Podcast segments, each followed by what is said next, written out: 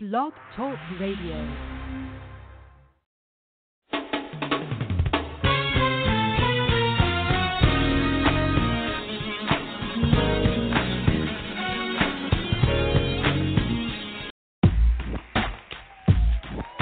Come on, pat your foot like this and snap your finger. Come on.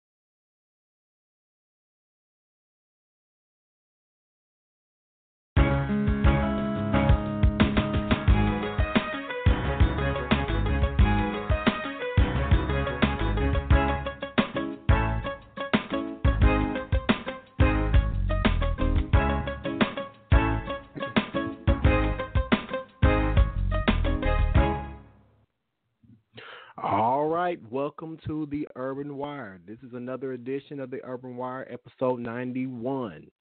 We are the Urban Wire brought to you by the Urban Coalition of Freelance Writers, where we shine the light on issues impacting the urban community. My name is Senica Harris, and we will be having our other members of our panel coming in shortly tonight. We have a jam packed show this evening for you. I know it's been a couple weeks since we've been on air. Um, just been a lot of things going on. Um, just taking care of a lot of pers- a lot of personal things. Um, just getting you know getting some rest, and uh, just want to come back tonight with a jam packed show. We have a lot of good information for you, a lot of good important dialogue for you guys tonight. The topic for tonight is, as you guys could see, is um, freedom of expression. We're gonna talk about freedom of expression tonight, especially with all controversy um, surrounding our brother um, Colin Kaepernick and the 49ers and how a lot of other people have been jumping on this um, bandwagon of freedom of expression and how they've been joining our brother in this this fight against oppression and a lot of the things that are going on. We also are going to talk about uh, the whole Terence Crutcher situation and um, Sheryl Underwood's response on The View. That was very hard heart, you know, breaking just to hear about this brother getting shot down by the police in Tulsa, Oklahoma. And and as you all know, Tulsa, Oklahoma has a um, history, uh, which it is, you know, down is, is a southern um, city, and it has a history in a lot of racist um, things like that. That was the the location of Black Wall Street, and as you guys know, anybody that follows history, Black Wall Street was a very prosperous black community, business community, very, very prosperous historically, and it was burnt down. So there's a lot of history in Tulsa, Oklahoma, and this is where this brother was shot and killed. So we're gonna get on that. We're gonna talk about um, Sheryl Underwood's response. Also, we're gonna talk about uh, Bishop Eddie Long. We're gonna give you the update on that, and we're gonna talk about the um, the discussion of drug addiction tonight. I don't know if you guys have been following social media where the the the um, young boy was found in the car. He was four years old, found in the car with both of his parents overdosed on heroin. So we're gonna talk about that tonight. Also, oh man, we got a lot going on. Oh yeah, we're gonna discuss Empire season three. The season premiere was last night, so we're gonna get into that. And also, we're just gonna talk about a little bit, bit of this and a little bit of that. Um, we do have a couple of other people coming in the chat room in a minute. We'll have Michael Snyder. He's dealing with a family emergency, so he may or may not be on this evening. So um, we're just gonna keep it locked. We're gonna see who comes in. I know I talked to JR last week. He was supposed to come on tonight. We're gonna um, get his on the issue of drug addiction because it's really something that uh, he's dealt with in the past, and he's gonna give you guys a word of encouragement and how pretty much how it impacted his life and how he made a difference. Um, you know, overcoming that addiction. So if you guys want to give give us a call tonight, you got something to say, or you got a comment, or you got something to add to the discussion, feel free to hit us up at 646 915 8200. You can hit us up once again, 646 915 8200. Follow us on Facebook. We do have two pages on Facebook. We have our um, group page and we also have our actual, our official page on Facebook. Just look us up under the Urban Coalition of Freelance Writers or UCOFW. Um, we have a YouTube channel, youtube.com slash UCOFW. That's where we have a lot of our excerpts of the show. So get on there, check us out. Um, uh, not only you know can you hear excerpts from this show, but other shows on our podcast network. I think we posted up a couple weeks ago some clips from our um, sister show, um, Reality Check 317, host you know hosted by Cie Johnson, where we talk about some real life issues. Well, y'all need to get on there. Y'all need to get tuned in. Y'all need to get get on there and check us out. We talking about we talking about relationships. We talking about men living on the down low. We talking about is your man cheating. We talking about some good stuff. We we giving y'all that piping hot tea. Y'all need to get on there. Y'all need to tune in, subscribe to the channel because we're gonna have a lot more stuff coming up. So I got to get with Miss Cie, and we're gonna get some um, other stuff popping off. So yeah, coming up next, we're gonna have my brother um, DJ Reckless, Indianapolis own local DJ, very talented um, brother. He's going uh, he's he's he's put out another mix. Um, it's it's um, an old school '90s mix. We're gonna we're gonna hit that mix up coming up here in a few minutes. For you, for those of you that live in Indianapolis, his name is Brandon Riddle, but he goes by DJ Reckless. You guys can hit him up on Facebook. He does D, you know, he DJs for parties, weddings, everything. So he's he's very well known here in Naptown. So we're gonna um, hit you up with the DJ Reckless Mix Two. Yeah, we, we, we featured his mix a couple weeks ago on the show, so we got a good response on that. So we got this brother coming back. He's on. He got we got him coming back on them ones and twos. So we got that coming up, and just keep it locked. So uh, when we get back, hopefully we can we can start into this discussion. I'm still waiting for a few people to call in, and um, feel free to jump in. You can listen to this show on demand just go on blogtalkradio.com. You can download the episodes for free. So just just getting involved, getting engaged. This this show is for you, the community. So we will be back shortly. We're gonna hit you up with this mix, and then we're gonna jump right into the discussion.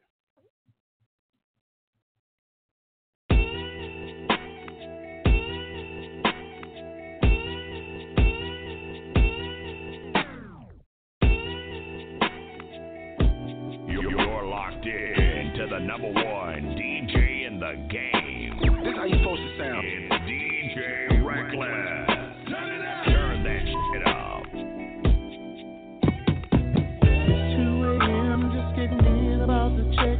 Message. No one is called,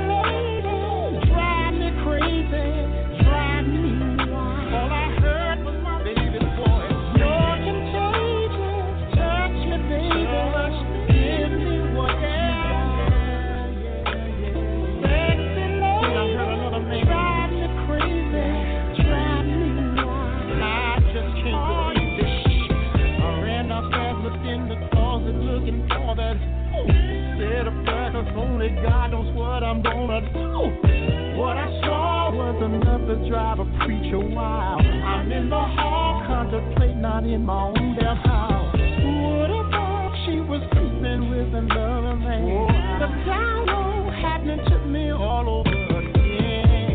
And then I turned the TV down, TV down. 'cause I know I heard a squeaky sound. Something going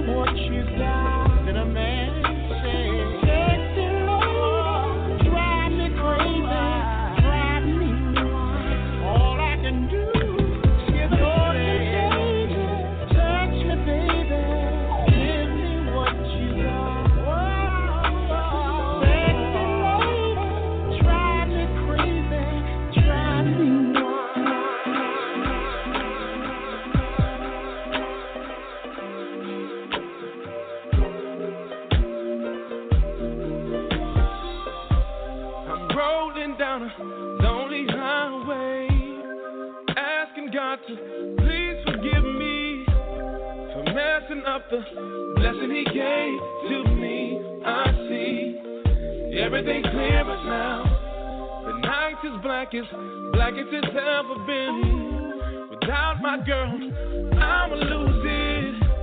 And I pray that He just sheds His grace on me. I need just to be back with my baby. Feels like I oh. damn throw my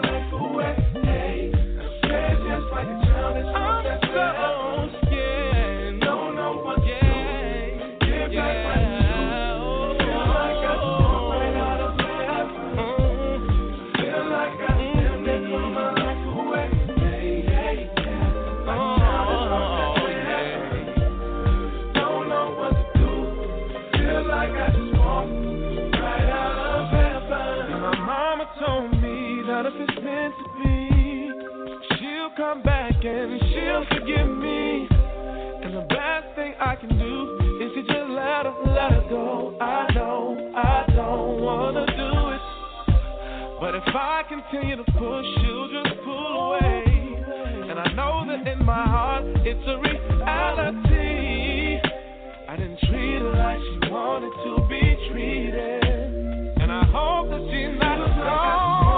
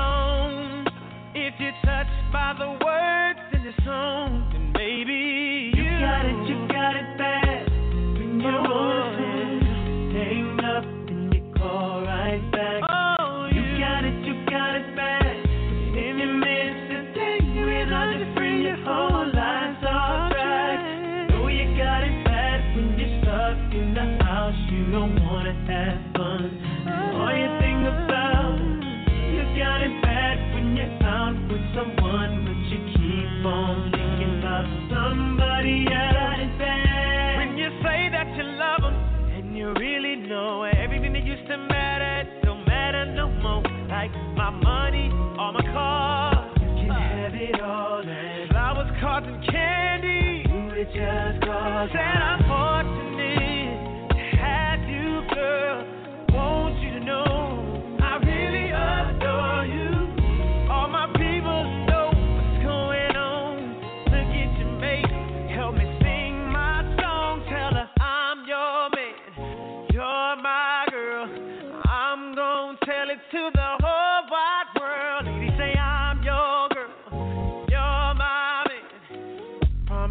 love you the best I can. I've been there, around. After all that, this is what I found. Every one of y'all are just like me. It's too bad that you can't see that you got.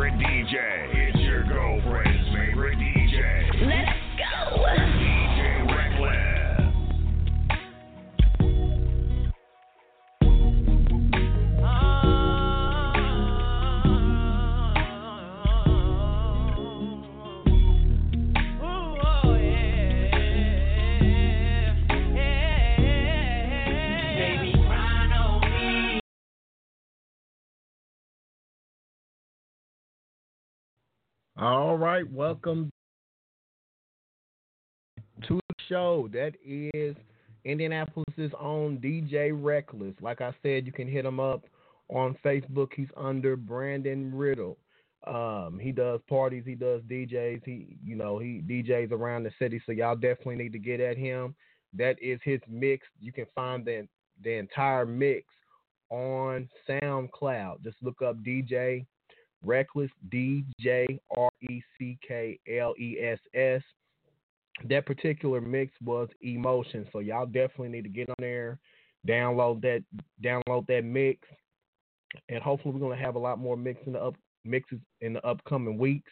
So definitely keep it locked. Um, we are back to the show. Um, we have one of our um, panelists online. We're gonna go to the line. I think this is. Let me see who this is. Um, okay. Area code three one seven six six four. I don't know if this is Cie's number. Is this Cie? No, it's me, cousin. Oh, what's going on, cuz? My cousin Aisha, she is in the house tonight. Um, I just am got- back. I have missed y'all. I have been going to Lord. events on Thursday night. So I got a lot of tea for the last two Thursdays that I've Oh missed. Lord. Yeah, I, and I know because I know I was gonna get at you because I was talking to a couple people. I know you went to that R. Kelly concert that came here Yes. a couple of weeks ago, and baby, let me tell you, I, I've been hunt, I've been getting the tea from everybody. They said this fool came to Indianapolis. They said he he he just needs to get somewhere and sit down and retire. That that fool is 50 years old and still pulling all these shenanigans, still pulling the shenanigans. But here's the thing, though. I actually, people were saying they was like, "Oh my God, he's late," and I'm like, that's like almost the nature of every artist that comes here to Yeah. this city. No artist respects this city enough to show up on time. That's just not going to happen. So, like, I really wasn't bothered by the fact that it was it was he was late. He was like 45 minutes late getting to the stage. But to Yeah. me, he came hard and strong when he hit the stage. You know what I'm saying? It, yeah, Mhm. he did a lot of he did a lot of snippets, but when he did like like at least three quarters of a song, like he gave it to you a hundred percent. And I don't care what nobody say. They can say he he he old and he retired, but baby, them thoughts was leaning and tilting in them little six inch stilettos they was trying to walk in all night long. When I say it was a lot of coochie codes that night, it was a lot of coochie codes that night. Uh, Because tell them you, I heard girls him come up came- the- they, yeah, he came and they said he came up there turned up too. They said, yeah, he, he came up there. He said, I'm, he said, uh, uh we got to stop the music right here and right there because we, yeah, we got to get this, we got to get this thing right before I even, you know, get started. He said, he said, Mhm. I, some explicitives I can't use on the show. Or I can, but you know I ain't gonna get into it. But yeah, they said he he he gave them one. He gave the, he gave the girls one good old show that night. And they were so- screaming and hollering and throwing and cans on. I said, these girls came to be chosen tonight. I'm pretty sure somebody got chosen. Now, if if the truth be I was told, going to say, you, you look, I posted my little outfit on Facebook. I had on some Levi's and a cute shirt. I'm too Baby. daggone old to be chosen to go to the hotel, motel, or Holiday Inn. No, Oh. sir. Honey, but yeah, that yeah, I I seen I, I said I said I already knew what time it was. I seen post after post. I said, oh shoot. I said, man, I had to get the tea. I said, I know you gonna give it to me. Uh, I said you gonna give the hot that hot piping hot tea when you came back. Yeah, I, Yeah, I know it's been two weeks. Yeah, I guess he's been on tour. So yeah, and I said, you know, R. Kelly's one of them artists. He don't need nobody. He don't need a a, a, a warm up act. He don't need nobody. He can just you know come himself, and that that's the show right there. You know what I'm saying? So Yeah, and and when he sung, he sung from the time he hit the stage until he probably took two breaks, but they were really only like five minute breaks, and he came back. He hit the stage. He worked security so hard that night because he got down on the floor and started walking around. And so the lower level, all the lower seats were people just sitting in chairs. So they are right there where he was walking at. And when I say security had to work that night, they had to work because he just walking around and and they was like, oh my god, we can't keep up with this man. Yeah. But I said, I, mean, I guess he, I guess he gave he gave the people what they paid for. I mean, I I, I heard not. Now, now I was not one that paid that hundred and nothing to sit where I was sitting. I felt Oh, so wow. bad for the people. People paid upwards of two hundred, maybe three hundred dollars for their ticket. Oh Lord. Craziness. Where I was sitting at, and thank goodness for Groupon because I find everything on Groupon. Hmm. I got my ticket. You don't know about Groupon? for- You better you, you better ask somebody. I got my ticket for fifty dollars, and I was sitting next to a chick that paid one hundred and sixty dollars for hers. Oh. I said, "You gotta hate when that happens." Hmm. Uh, we just gave them a free plug. I said, y'all need to go ahead and get get with it. Get on Groupon because they, yeah, I'm gonna tell you that you know that's just a side little side plug for them. I said, man, they do. They, yeah, Groupon got a little bit of everything. Y'all need to yeah get on there and see what you can find.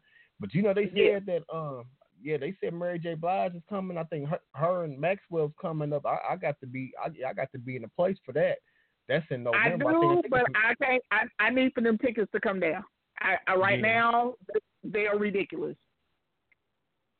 Yeah, I heard them tickets. Are, you you you probably ain't gonna get the cheapest you gonna probably get is close to a hundred. Right. Yeah, because and like I said, I know it's going to be a good concert, but then we're looking at this is Indianapolis. It's Yeah. it, they so restrictive on concerts and because like I said when I say eleven o'clock hit, Kelly was done, Oh wow. done. Like shut it down, everybody go home. I said this is crazy. I said, well, I know them Like you- people that paid all that money. I said, honey, y'all, eleven o'clock shoot. I said, does the, what does the ticket come with? Now I said, y'all, that's when the party just should start, man. Uh, uh, Uh, eleven. Uh, let me tell you something. If I would have paid what some of them folks paid to only, what was so crazy is that the people that were sitting down on the floor, on the floor seats, eventually, like R. Kelly, like called the ladies to come down. They were coming down from the rafters down to the floor. So now, not only do you have the people that have paid to be down on the floor, now you got all the chicken heads all that the have chicken head, yeah. that I'm gonna get all on the floor. All the premium, all the premium chicken heads. Well, I ain't gonna say Yeah. premium because they ain't paying no premium price. yeah, But yeah, they done all flooded the floor. I said, R. Kelly don't even know who y'all are, but y'all running up there like he gonna know y'all. Hmm. He pulled about twenty chicks up on the stage. They was taking selfies and dancing and That's carrying crazy. on. I said, now I want to know where them folks went to afterwards. Oh Lord. Well, you know, I know. I, from what I heard, he didn't get that turned up for nothing. I I know know. it went down. Uh, Oh yeah, it, yeah, it went down that night. I tell you that. because it was a one it was one uh time in the concert where he had this chick kind of wiping his face and you know wiping the sweat off of him and da da da da da and you know he told her to go lower so she started wiping his chest he was like go he started standing up kind of making her go lower so he kind of she kind of got down you know in between him or whatever and she was still wiping it and she grabbed him Ooh. I said well good night y'all Mm, mm, mm. he said wait a minute that's the after party I said, uh-huh. You almost got your little yanker snatched out. Uh, I said, be careful what you ask for. I said, uh, Fooling around with these girls, honey, they would have had him Okay. hanging out. And, oh, yeah, it was too much. It was a little much there after a while. But, uh, Wow. but for the most part, it was a very good. I was glad I went. Um, so, uh, what the hell? Uh, so I was glad that I went, and I really enjoyed myself. you know, going to that, and then of course the following Thursday I had to get saved because Bishop Noel Ooh. Jones was here. How was that? That was good. Okay, let's see how I can put this without offending. So it's been some years since I have been inside of an apostolic church. So I haven't really dealt with the apostolic crowd for some time. And so Mount Zion is a very big church. Their sanctuary is a decent size, and they live stream. So when they were seating people, they were literally trying to squeeze people in. Oh wow. Um, in the first like I want to say first ten rows of each section, like the whole back half of the church was pretty much empty because they wanted everybody like close to the front. I guess it's that whole TV kind of make it you appear know. like it was a lot of people there or something. Yeah, yeah. hmm So they um they kind of like it was hot in there, and but they started just kind of cramming people on top of each other, and you know some girls' hips is a little bigger than other girls, so you know you trying to sit next to hippie and you ain't ain't nobody got no room, and then she the little usher lady is steadily trying to put people on your row. Talking about we don't save no seats. I said, look here, honey, you put one more person on this row, we gonna have a problem because it's already hot in here, and then you want to stuff more people on a row. I this ain't gonna work. yeah. But um, for the like I said, for the most part, the little the little beginning part of the service that's a little long for me, and they're on a timer. I've never been to a church where their praise and worship is on a timer. oh wow. like they have like this big timer clock in the back. And I guess it's like 15 minutes. I don't know. By the time I looked up, it was still like five minutes left, and they were still going. I said, "Oh Jesus, I, I can't do." You know, a couple songs of praise and worship, and we good. You know, I don't need 20 Mhm. minutes of hollering. It, that drives me crazy. So they're kind of on a timer, you know, with their the little intro service or whatever, and then they finally got to the Mhm. floor and you know did their little thing, the offering and all that or whatever, and then they finally put Noel Jones on the floor. uh huh. He did really good. I don't know. He didn't. He didn't. I don't know. He didn't like jazz me this time around when he came Uh huh. he kind of seemed a little all over the place. He had a text, and I really couldn't even remember what it was because he did a lot of tell your neighbor high five, and I was like, Lord, this is not a sporting event where I'm supposed to participate. This ain't what I want to do. So, um, he had, you know, he spoke, but then it kind of seemed like he kind of just rambled on a little bit. Mhm. And you know how preachers just kind of, you know, they they take a text and then they just kind of ramble a little and they lose you. So that's kind of pretty much what I felt like was happening. It was like his text was good, but then he just kind of drifted with it. Right, and by that right. time it's eleven o'clock, and I'm like, "Yep, I'm sleepy." Because mind you, this is a Thursday night. Right. Yeah, so people got to go to work in the morning. Yeah, I'm tired. So, um, but yeah, for the most part, like I said, I think he did a really good job. I wish I could have went to. It was another guy that came Saturday, I want to say, but um, I didn't go back in here because I guess they had some conference uh for their church assembly or whatever. They had a conference that weekend, so they had different speakers every night. Mhm. Um, so I didn't get a chance to see any of that, but I said for the most part, Noel Jones was, was good. It was worth going out to, you know, considering that you didn't have to pay to get in to see him. You know what I'm saying? So it was Right. good. And Okay. other than that, that's pretty much been my two weeks. All right. Well, we're gonna jump on line. I think Cie just joined the line.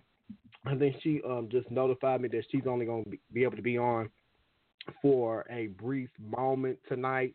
So we're just gonna jump online and go to the lines to Cie. Um, Cie, are you online? Yes, I am. Hi, Cie. All right, welcome back. It's been Hi. it's been a couple of weeks.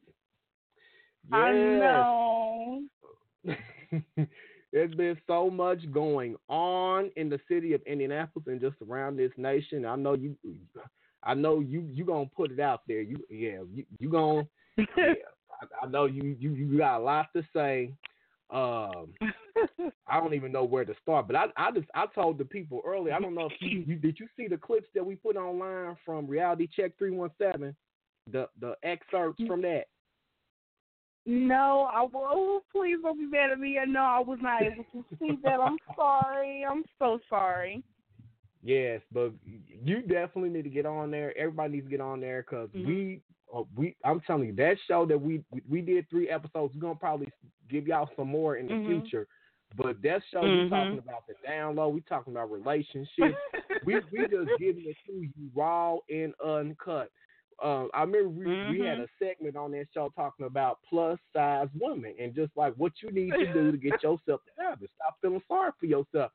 And we was just talking about Mhm. low self esteem and all that stuff. You guys need to get on there. Get on um, YouTube.com slash UCOFW.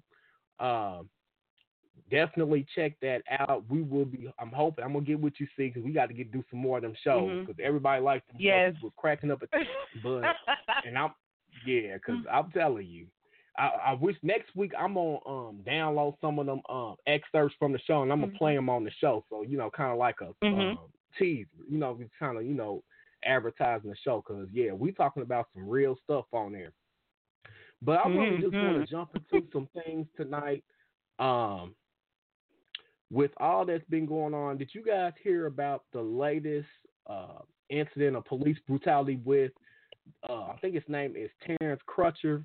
He's from Tulsa, Mhm. Oklahoma, and he was shot down by. And I don't. Even, I can't even call him a police officer. I, I call him. I'm gonna call him a race soldier because that's what they Mhm. are. These people are hunting you down, hunting black men down. It, it is hunting season for for black men in this country. And if you if Yes. we don't see that there is a, a problem and we don't see that we need to get serious, then I don't know what's wrong because it's this getting Mhm. to the point now where we don't we can't even feel safe in our own communities. And like I said, it's one Mhm. thing if you're out there committing crime, but if you are a regular law abiding citizen and you get pulled over by Mhm. the cops and you're a black male, you better be fearing for your life. And you better be calling the name of Jesus if you get pulled up because it's getting to the point now we don't know. You you you know, you just don't know.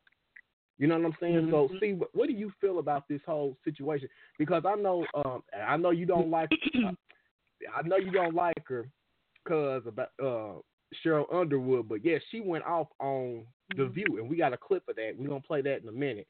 But yeah, I mean, Mhm. there's just been a lot of outrage because She actually that, but- made me like her for a minute. yeah. So Cie, what do you feel? What do you feel about about the whole situation? Well, I am angry at the fact that you know this this entire thing happened. Um, you know what I'm so sick and tired of is is that people want to always say, okay, well the black man uh, had something in his hand, or you know he was doing this or he was doing that. But the fact of the matter is that I'm so angry at the fact that you know, with with his hands up, it showed that he had absolutely nothing there. But the but but the person that shot him acted out of pure hatred for the African American race, and that's exactly what happened. And what I'm so sick and tired of is, you know, people want to justify the actions of these police officers. There's no justification here. The fact of the matter is, is that they are freaking wrong. They they are wrong, and you know they and what seems to me is, is that people want to act like it's permissible. You know what I mean? Like it's okay. Like there's absolutely nothing wrong with it, and I'm just gonna say it. People want to act like the white race is um is top notch, and then they want to act like the African American race is uh, the problem. No, it is the opposite. And I'm sorry to say it, but that is how it is because each time you Mhm. see something on the news about an individual getting shot by a cop, it is always what I've seen. It is always a white cop shooting a black man or shooting a black woman or whatever the case may be, and it needs to stop. And I'm so Yeah. angry. I I am really angered at this. Oh, and this is really my am. and this is my this is my thing. See, I am so sick of hearing the narrative every time Mhm. that a black man gets shot. Well, he shouldn't have been resisting. He shouldn't have been doing this. He shouldn't have been doing that. What about black on black Mhm. crime? I said, you know what? Exactly. Let's not even get to that because first of all, that is used to diffuse or um, deflect from the real issue at hand. Because if we look Mhm. at the statistics, it's pretty much you have more crime committed by white people than black people. So Mhm. this whole narrative that you know, what about black on black crime? What does black on black crime have to do with police officers that are sworn to protect the community shooting us down in cold blood? Because right. my thing is, how is it? And I was just talking to somebody. How is it always that it's so funny how you know they can always uh, tend to apprehend somebody. Like you, you, you look at a lot of white people, a lot of your mass killers, a lot of your mass murderers. They can Look at the apprehend guy- these people. They can apprehend Look at the these guy that people. just got arrested for the bombing in New York or wherever Yeah. that was. right. Mhm.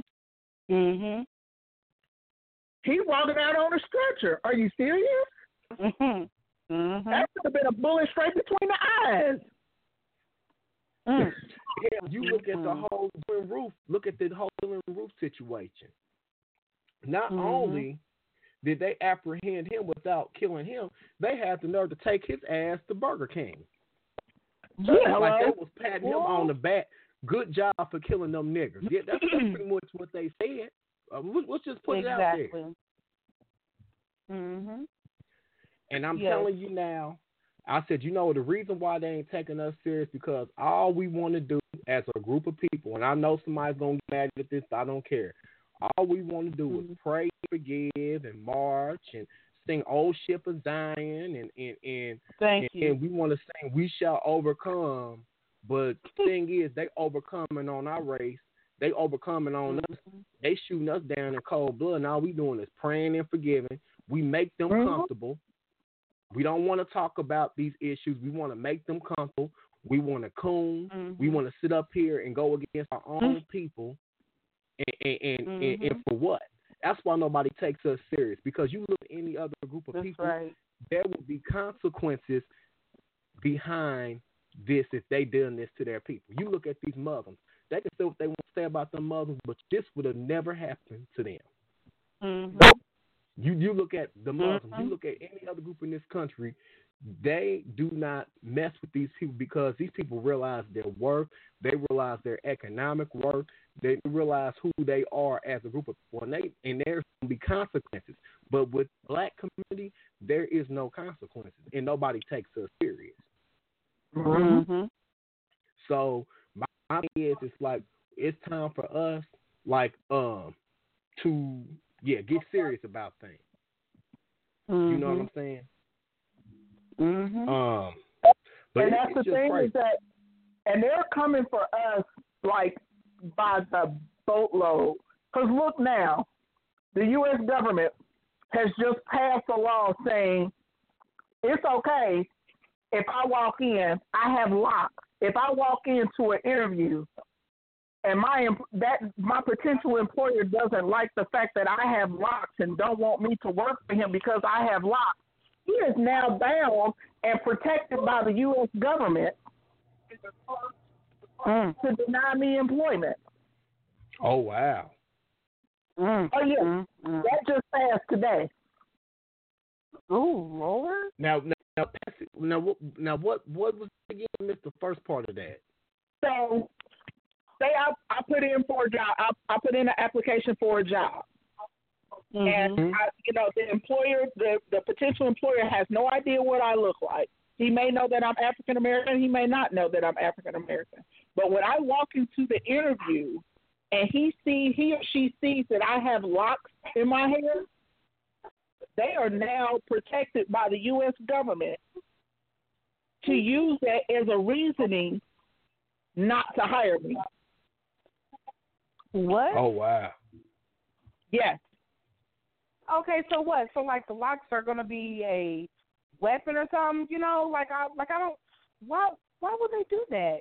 That oh my god. And see, this That's is what I'm I'm telling y'all. This is this is what I'm telling y'all. Y'all had these people out here with this narrative talking about we don't need to get involved politically. We need to sit things out. This is exactly why Mhm. we need to get out here in November and cast our vote. Mhm. Um, That's even right. if you ain't you take the national level, this is exactly why things are getting passed like this because we are not leveraging our vote. We are not getting out here and, and, and researching these candidates, and we do not know what kind of laws they're passing and where they stand on issues like this. Mhm. Mhm. Yeah. So, hey, my thing is, if, if this election has not taught people anything, you better better get serious because I'm telling you, if you get the wrong person in here, we are doomed as a people. So I'm telling y'all now, this is exactly Mhm. what I'm talking about. I said these people getting in here and pass these laws, they're passing laws and they're trying to find loopholes to where they can discriminate against us. They're trying to find Mhm. ways they do not want us here. I just sent it to And- your phone, Senica. Okay. Let me see. But yeah, um, there's so much going on, and then it don't help that we got people like, yeah. Did you guys hear about Lil Wayne doing an interview talking about um, he thinks that racism is pretty much over. See, and he feels that racism is over because um, he has concerts where white people attend, and he, he's doing well for himself. But the thing, I said they've always came out. They they love being entertained by. It. They like they they like uh, gaining um or uh that game. They like they like us. They like to exploit our talent. They like to exploit Mhm. uh everything about us. So you think because they're coming to see you at your shows that that, that racism's over with, that just shows you how ignorant you are. Have you been watching the news? Have you been seeing what's going on in the world around you? Hell, you should know. Right. You grew up in New Orleans. You you should see all the degradation and racism and, and, and poverty and everything around you. So how you know how did you get on uh, an interview cooning out for the you know That's what I'm saying? right. Like like to me, like you pretty much selling your people out for a dollar. Mm-hmm. And this is my thing. If if you if you can't speak the truth, don't say nothing at all. Don't get up here and and, and, and then act like nothing's going on. Because yo yo yo I, I can't even take him serious anyway. Like you, know, look at look at his music, look at his lifestyle. I said, you know, look at the drug, you know, all the the drug usage and everything. Your mind is already warped and messed up. So we, we, we can't take you serious. But it, it seems like they always want to get somebody that's ignorant, ill informed, Mhm. and someone that doesn't even that's not intellectual to always speak. They always put that, that ignorant black person out there to to to um put that narrative out there. Well, you know, black racism don't exist because the masters done gave me a couple of crumbs off the table and I gave a couple of dollars. Things, you know what I'm saying? Like that's what I'm saying. We are Hello. the people Exactly. we are the only group of people that will get in front of the masses denounce Yep. our own right. We will, we will get. Yeah, you don't see these other races. Mhm. And then um, uh, the good thing about um, about social media now is, so there's a guy that owns a body shop out east. It's trending on Facebook. I think now it may have been just earlier, where he went on a whole tangent about the Fever Girls, the team, and, and stuff taking a Mhm. knee like, at the game Mhm. and he went on a whole rant. So Mhm. Facebook has taken toll on him. Said, do not um, do not use his business for anything And I'm surprised they ain't tried to burn his building down. Wow. Because he went on a whole thing. nice little tangent about it. Mm-hmm. So, I do you, see, so what kind of I stuff, so what kind of stuff was he saying? um, hold on. Matter of fact, I can pull it up. Ooh, this is my thing. And while you pulling that up, I'm gonna also mention this. Like, I am so sick. This, and I put this on Facebook. I put this comment out there. Like, I am so sick of these people. The same people talking about these about patriotism. I said these are the same people that will sit by, back and watch black people discriminated Mhm. against, killed cold blood. None of them are speaking out against the injustices of our people. But you talk about patriotism. I said, Mhm. you guys, that's just another way that they use to deflect from what's really going on. Because really, it's an That's embarrassment to them. So they have to find any way that they can find. They can find. They have to find. Excuse my language. Some bullshit talking point to deflect Mhm. from what's really going on. Okay, so this is what he said. hmm He said, I love how these N words are protesting over a cop killing an unarmed quote unquote black guy, so they decide to destroy the city they live in and then start shooting each other. Yes, please keep killing each other. It will be more peaceful without your kind here. And then it has a black emoji with a gun facing it. Ooh. So let me ask you, so what was some of the reactions online? Um, all they did was just screenshot his comment. They didn't. Mm-hmm. I don't even. You probably can't even go to his page now. Let me see. My thing, you just committed rare suicide, um, and then they, these days and times, with social media and just internet, don't put anything out there and try to take it down and think once it's out there, it's out there. So pretty much, you you the you the most self work. But, but I like how Mhm.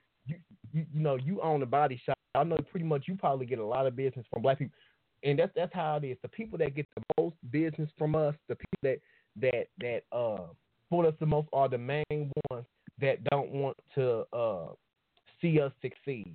They don't they don't want us to Mhm. have equal rights. Y'all the main ones taking money from our community. You're the same one Mhm. doing this, that, and the other, and you act like the white community it, and it's another thing. They want to act like the white community is thoughtless and blameless. I said, you know what?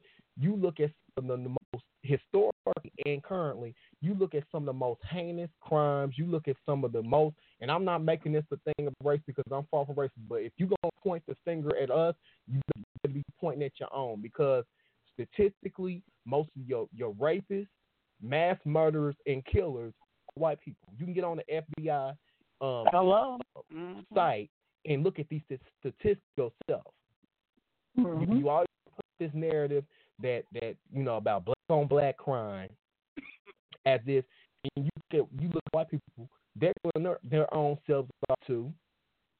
You know, and then you want to always deflect and say that we're killing. I said one thing about it is, black people we kill like most of the people if they do kill or they crime is is based off of economic gravity. Mhm. but white people they Right. kill, they they kill just for the sport of or the fun.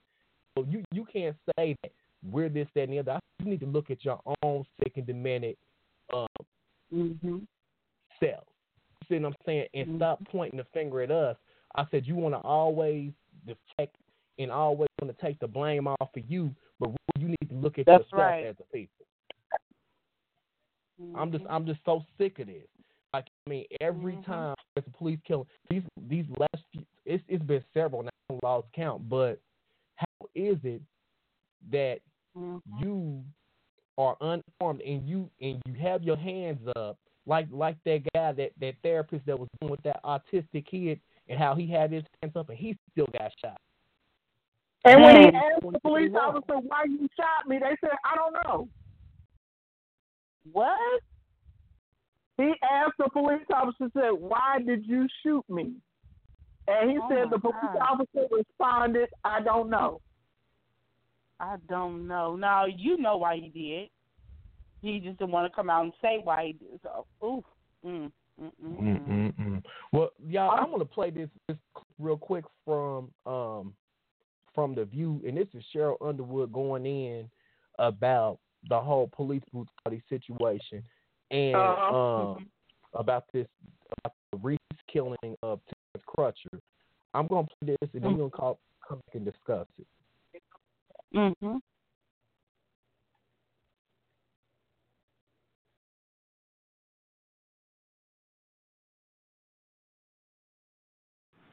What do you think it'll take to stop racial profiling?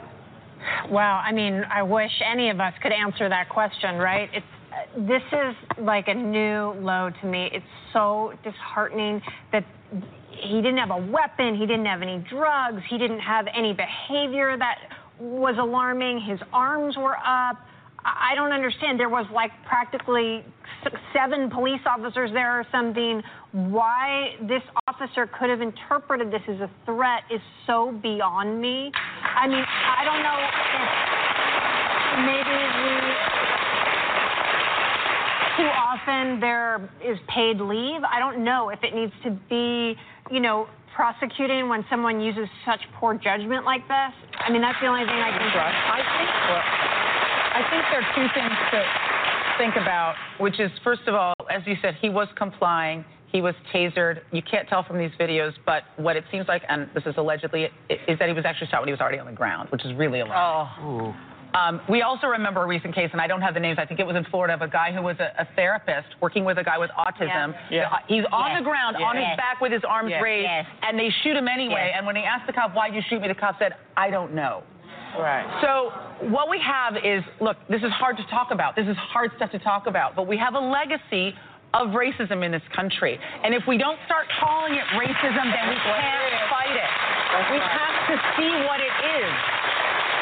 Have to be trained differently. If this had been, You don't have to train the police not to shoot white people. Why you got to train them not to shoot Uh, us? But Daddy, I'm saying everything has to be confronted. Everything has to be confronted because see a high, we, I was a high-speed chase recently in L.A. with a with a, a Caucasian woman.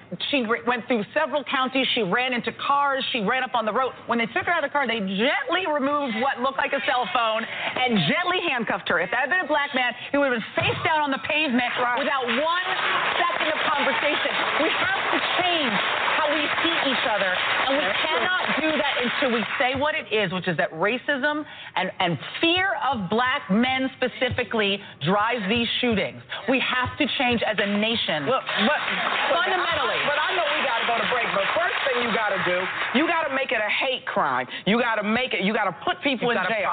When you shoot somebody under the color of authority, you don't. You need to lose your job, and you need to lose your livelihood, and you need to lose your freedom, like every other American loses their freedom. This- Consequences. That, that's Need right. consequences. Need to be consequences. But remember, there are good police are. officers out there, and the ones that are not, they need to go to jail.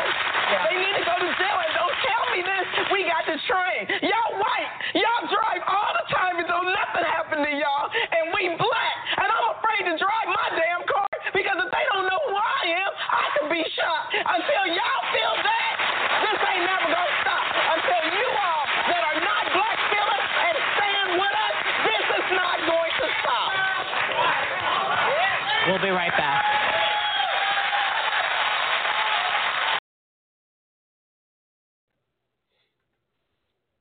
All right, that was all right. That was Sister Sheryl Underwood going in on the view, and rightfully so. Because this is my thing, y'all. This is what you about. Because you have a lot, you have a lot of people too that will say, um, well, not all white people are racist. Not all white people are bad. But this is my thing. Why aren't the white people that that aren't like that and they don't think like that, why aren't they standing up? Why aren't they speaking out and being more vocal? Because to me, for you mm-hmm. you being silent is is no better than the people that are out here perpetrating it. You know that this is not right and you claim that you're not like that and you want to separate yourself from it, but none of you guys never have anything to say when these people are out mm. here committing these crimes against our people. But the moment when we try to speak out against it, you guys want to want to attack people that want to take take a stand. You know what I'm saying? Mhm. Like like our brother um, Colin Kaepernick, he's been called every name under the sun. They've been trying to come after this brother, come after his money, trying to come after you know just the whole the Mhm. whole team. But you you guys want to come after him, and he's peacefully protesting. He's speaking his mind because he he is refusing to uh, be treated like a second, third class citizen, and he's he's Mhm. out for himself. But you guys want to come after him. But what about the people that are killing our people in these streets in cold blood? Mhm. None of you guys have anything to say. None of you guys have, I mean, just just silent. But you guys want to always come come for us when we we want to speak up for ourselves. I said, this the thing. This the thing with the black black community. We are always about everybody else's struggle. We are always about coming to everybody's aid, but ain't nobody coming to our aid. Mhm. You see what I'm Yep. saying? And it's just we we got to get out this mindset. We got to start uh stop giving our money. Giving like I said on Facebook, stop giving your money, stop giving your your talent, stop giving your sexuality, stop giving your Mhm. culture, everything. Stop giving it to these people. I said because the thing about it is that's why they're not taking us serious because hey, they getting everything out of us and we ain't got no bargaining chip. We ain't, we ain't got nothing to put on the table. But you see, that's why every other group is prospering in this country. They coming over here, they establishing themselves because they don't play these games with these people because that's going to be consequences. And I'm not saying that we need to go out here and, and, and, and meet violence with violence, but hey, if you don't want to fight, literally, there's other ways you can fight. Fight Mhm. economically. You can stop laying up with these people and stop, you know, dealing with these people as long as they're not um they're not respecting you and your culture and giving you your just your basic rights, then you you you, you Mhm. should start giving consequences out, whether it's economically or socially. Like we we have to stop. We have to just stop. Just uh, we we gonna have to just start bargaining and realizing our self worth. And like I said, Mhm. you know, this latest this latest shooting comes from Tulsa, Oklahoma, and historically that was the city where Black Wall Street existed. I don't know if y'all know about Black Wall Street, but that was an independent town where uh, there was a lot of wealthy black people that were um, establishing themselves, and that town was burnt down due to the word of a white woman that said that a black man raped her. So Mm, that yep. whole town was burnt down. It was it was destroyed, and, and it's it's just a shame. So that goes to show you historically what we are dealing with with that that region of the country. Mhm. And I'm gonna tell y'all this, and I'm, my gonna get, and I'm gonna get into this real quick. And I'm not trying to be racist when I'm saying this, but these black men, you better start watching your back because, like, you see the whole situation with what Chris Brown is going through and what these other people are going through with these white women. And I'm not saying I'm against interracial dating, but these brothers better start Mhm. cooning. I said because these are the same ones that get on social media talking about they don't have a preference for black women. They don't want nothing to do with black women or dark skinned black women. But you you'll flock over to these to these white women that don't give a damn about you, and they're they're not Mhm. fighting for you. They're the same ones that's talking about all lives matter instead of black lives matter. Y'all want to lay up with them, Hmm. and then they're the Yep, ones. I just lost a friend. I just I just ended a ten year friendship with somebody, you know, because I voiced my opinion about, you know, he done pulled this little white girl in, you know what I'm saying, and she all in her feelings and everything. And she every time I would be around, I kinda got this vibe from her like she didn't pretty much care for me to be around. And like I told him, I said, You better get her. I said Mhm. because I don't know what she's feeling and what she's thinking. I said, but I mm-hmm. ain't. I said, and I'll be done cut that B word to the core where mm-hmm. her great grandparents is gonna feel what I'm gonna say to her. I said, because I'm one of them type of people, just from my experience, and I told him that. I said, this is nothing personal towards her per se. I said, but I'm just going based off of my experience. I said, I don't Mm. do the little white chicks dating black dudes because then they slang want to change. Then they want to talk to you. Then they want to hang out with you. Then they want to start touching my hair. My locks is a spiritual journey. Don't touch my hair. Don't even come Mhm. remotely close to it because I'm subject to slap you in your face. I said, so it's a personal thing for me with that. I said, because they feel like that they got it in, that they comfortable, that they can talk to you and hang out with you. No, I'm not your buddy. I'm not your friend. I personally don't care to have a relationship with you. If you're not somebody that I went to school with, that I built a relationship with, I don't Mhm. build new relationships with the little white chicks these days. I don't do it. So let me ask y'all this, because this this leads into another comment. I want y'all opinion on this. Do you think that a lot of black people have allowed because we, we want to make them comfortable? Because this is my thing, and I'm just gonna keep real with you. I don't have no problems with interracial dating. I don't have no problems with having friends of you know other races. But my thing is, if I'm gonna deal with you, you you you, I'm not gonna sugarcoat things for you. If if racism and and, and, and all this stuff that I'm dealing with um, being a black male in this society, if it's something that affects me, oh, you gonna hear about it and we gonna discuss it. I'm not gonna sit around you, make you comfortable. You you gonna because to me, my thing is Mhm. if that's a part of my plight and you care about me, then you should feel that with me. You know what I'm saying? You you you should understand Mhm. that that's something I'm going through as a black male. I shouldn't have to make you comfortable. You know what I'm saying? For your your low self esteem so, so you can feel comfortable and and, and, and we live in Mhm. this you know what I'm saying, had this friendship where we no, I, I can't deal with that. And I think that's the problem with a lot of black people. We want to get around Mhm. get around white and I'm just gonna say this, especially I'm not talking I'm just talking specifically about people that deal with a lot of white people. Y'all want to get around them, make them comfortable. You know, if some of them get around white people and throw their own people under the bus. And I, I don't Yes. Lord. Oh, yes.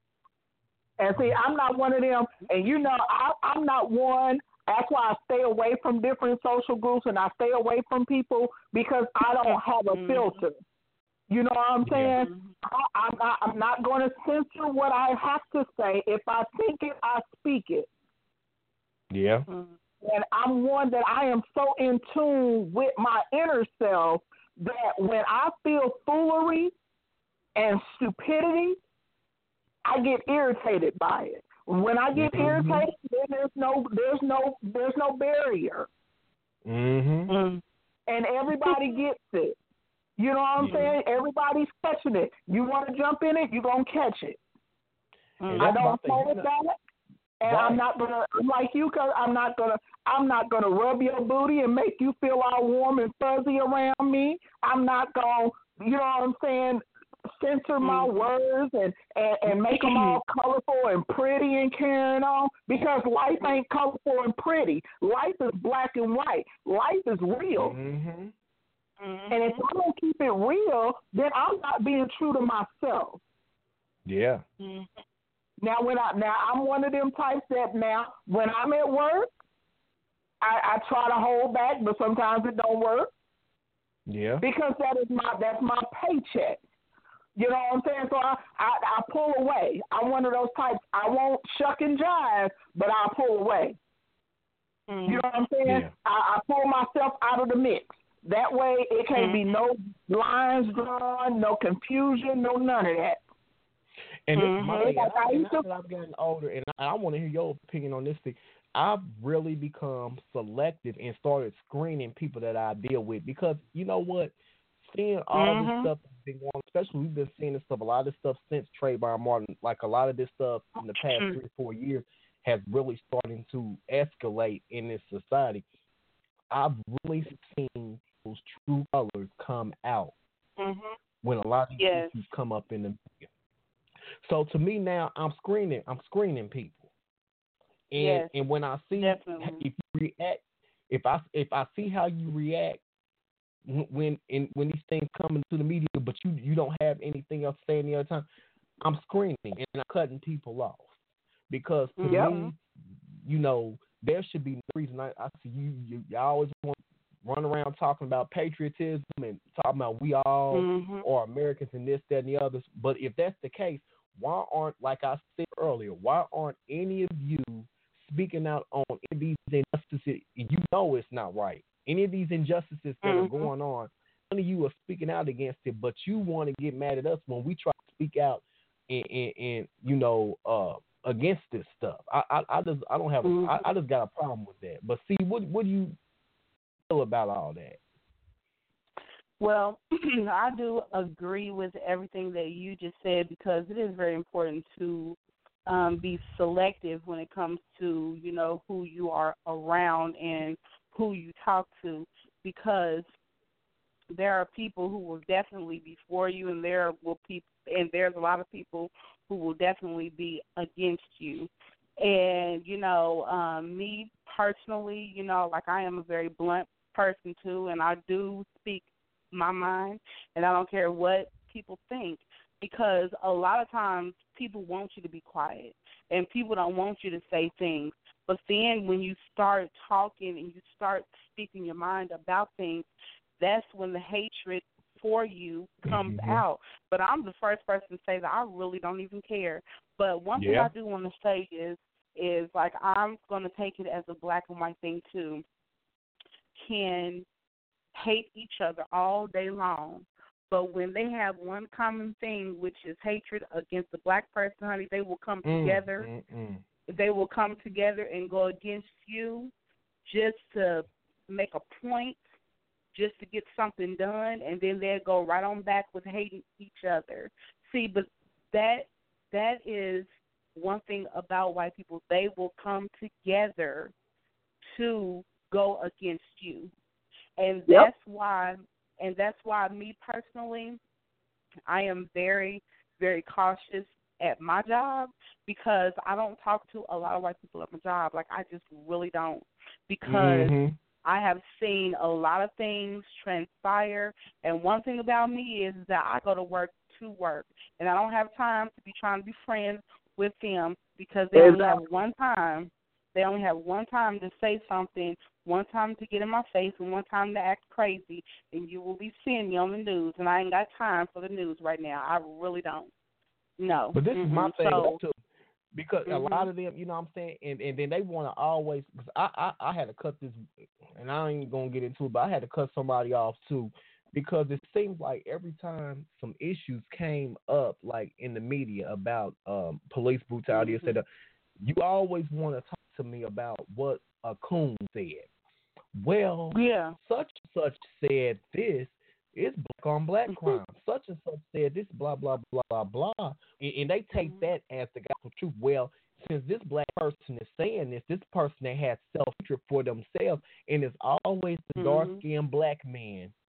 And you see it even in, with these athletes. Some of these that was coming out against um um Colin Kaepernick and, and, and people that are coming out, you know, speaking out against. You have these people that always would cone out. It's always these athletes, the dark skinned ones that have this self about themselves and they don't love themselves for who they are and how God made them. They always want to come out and talk. Black people are the problem. Black people are the Mhm. issue. You got white people that eat that stuff up. They run with it and they think Mhm. because these coons say it, it's gospel truth when it's far from it. I said, you know what? Mm-hmm. Every, you look behind every one of them that said something. They get they get they getting some crumbs off the master table. They getting a couple dollars handed Hmm. to them beneath Mhm. the table. That's why they get around and say that foolishness and get on in the media and sell their people out and sell themselves out. And and I said, you know what? And and it's and it's sad. And it's sad. Like you know, um, it's like a lot of these and a lot of these white people they try to use that as a justification for uh, Mhm. not dismantling the system of white supremacy. Mhm. Yeah, I So said I, this- I, I'm leery of people. I'm leery of people like that. I said, you know, your your conscience should just tell you a lot of this stuff is not going that- that's going on. It's not there to Mhm. even debate or or or even question if it's right or you know what I'm saying. It, it's just sickening, and I don't want to deal with Mhm. nobody like that. I don't want to Yep. deal with Yeah. somebody. Yeah, no, because like this to me. is- all, all of this has Mhm. been going on has exposed people to me. Yeah. Mhm. It is it and it what's so crazy is that people are being exposed and they don't even know that they're being exposed. Mhm. You see what I'm saying? Yeah. Mhm. They still walking around with what they think is a mask on, but people can see right through them. Because if you in tune, if you in tune with your circle, you know when your security has been breached. Come on. Mhm. You know Mm. when the enemy is sitting at your table. Mhm. And for us, the I, I say the spiritual minded people, Mhm. we are in tune. When you are in tune with your God man and your spirit, everything Mhm. is exposed to you. Yeah. There's no such thing as you didn't know. Because Yeah. when Right. you're in tune with that, it is exposed to you. Mhm. And so that's why that's why I say, you know, that's why I can agree with Senica because you know we're one of the, we're those type of people to where we don't deal with a lot. Mhm. Yeah. You know what I'm saying? We don't deal with a lot. Yeah. Yeah. We will cut people off quick. And this is I don't bother nobody. Let me tell you something. I don't bother nobody. Mhm. I just speak my mind, say to myself. I, and this is another thing.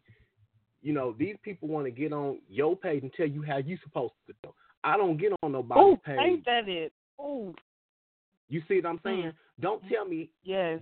what. Yeah, I don't bother nobody, so don't bother me. And that's my Mm-hmm. thing. And I used to um there's one guy that's on Facebook, um, Terry Baptiste. When I 1st Mhm. started following him on Facebook, I was kind of rubbed the wrong way by him. But now that everything is kind of going on, I understand him. You know, I Yeah. always look at Facebook as, you know, hey, you post something, you know, somebody debates with you or whatever. Usually, if it's a friendly debate, it's usually never a problem. But like you said, people nowadays got big balls. Like they come on your page and read you the what for about how you Mhm. feel, and you're going, wait a minute, that ain't what they're supposed to be. Now, if you disagree and you voice your opinion, say, hey, you know what, I don't necessarily agree, and blah blah blah. This is why. I I can almost, you know what I'm saying? I can almost debate with you a little bit, but when you come on my page and you like, ah, you stupid for feeling like you don't know what you're talking about. You It- like, what? it- what? and it's a lot about a, a lot of times it's not what you say is how you say it because a lot of people look, if you come to me like if you say well i'm trying to see why do you see it that way you know educate me Mhm. that's one thing because we can we can educate each other maybe i didn't see it your way you know see things from your point of view or vice versa but like you said Mhm. when you have your nerve to come on and blast somebody, and this is my thing, it's the people that don't never have anything else to say about anything you post any other time. They don't support nothing you do. They don't, you know, they don't have anything else to say on anything else. But when it they want to be vocal. When it comes, and I've noticed this, even on my page, people that never comment on my stuff, because you know I'm the type of person. I'm gonna be honest with you. Even though people don't comment on my stuff, everybody sees my post. Because I've been stopped by people in the Mhm. street, like you know, people I ain't seen for years, but I run into them and they say, "I be, oh, I be seeing your stuff on Facebook, blah blah blah." So I know people read my post. My thing is, you don't reply to nothing, you don't support them, but the moment somebody brings up something about injustice or racism or things of that nature, then you you want to get all in your feelings, and that's when you want to comment and try to go in on somebody. And I I don't, I don't play that. Mhm. Yep. So that's what I said. It's it's it's so this 2016 has been an exposing year for me. Period. People in general, Yeah, life right. in general. It has been a year of exposure to me, and it's kind of it's kind of taking me back, you know, a little bit because, like, I don't like seeing people in the light that they're in now, and it Yeah. it, it almost it's, it's almost depressing. You know, and you Mhm. you just want to just cut people off, and you just don't want to deal with nobody. You just kind of want to stay in your own little circle and just Mhm. not talk to nobody because you don't realize. Like this year, I have realized how ignorant people are. Yeah. I, I, you know what I'm saying? Like I didn't realize it was so much ignorance in the world, and it's like Mhm. all of a Mhm. sudden, just this year, it's like I've been flooded with just pure ignorance to where Yeah. I'm irritated now. Everything irritates me. But you know what? Mm-hmm. I, I want to say this, y'all. Um, I think that everything has a purpose and a plan. I think that God is taking our Mhm. people through certain things and taking us through a lot of this stuff because it's time for us as a people that we, we need a rude awakening. And I think Mhm. a lot of us are becoming a, awakened, but I think a lot of us are Mhm. still in um, a naive type of mindset. And I think a lot of this stuff is going on and has waking us up. I think this generation needed, this generation that we're in now needs a rude awakening. And I think that God Mhm. is allowing a lot of this stuff to happen because I think we, we as a people, of this generation has forgotten, hey, this is the Mhm. reality. And I think a lot of a lot of us are living in a fantasy world, and we need to get back on back back back on track.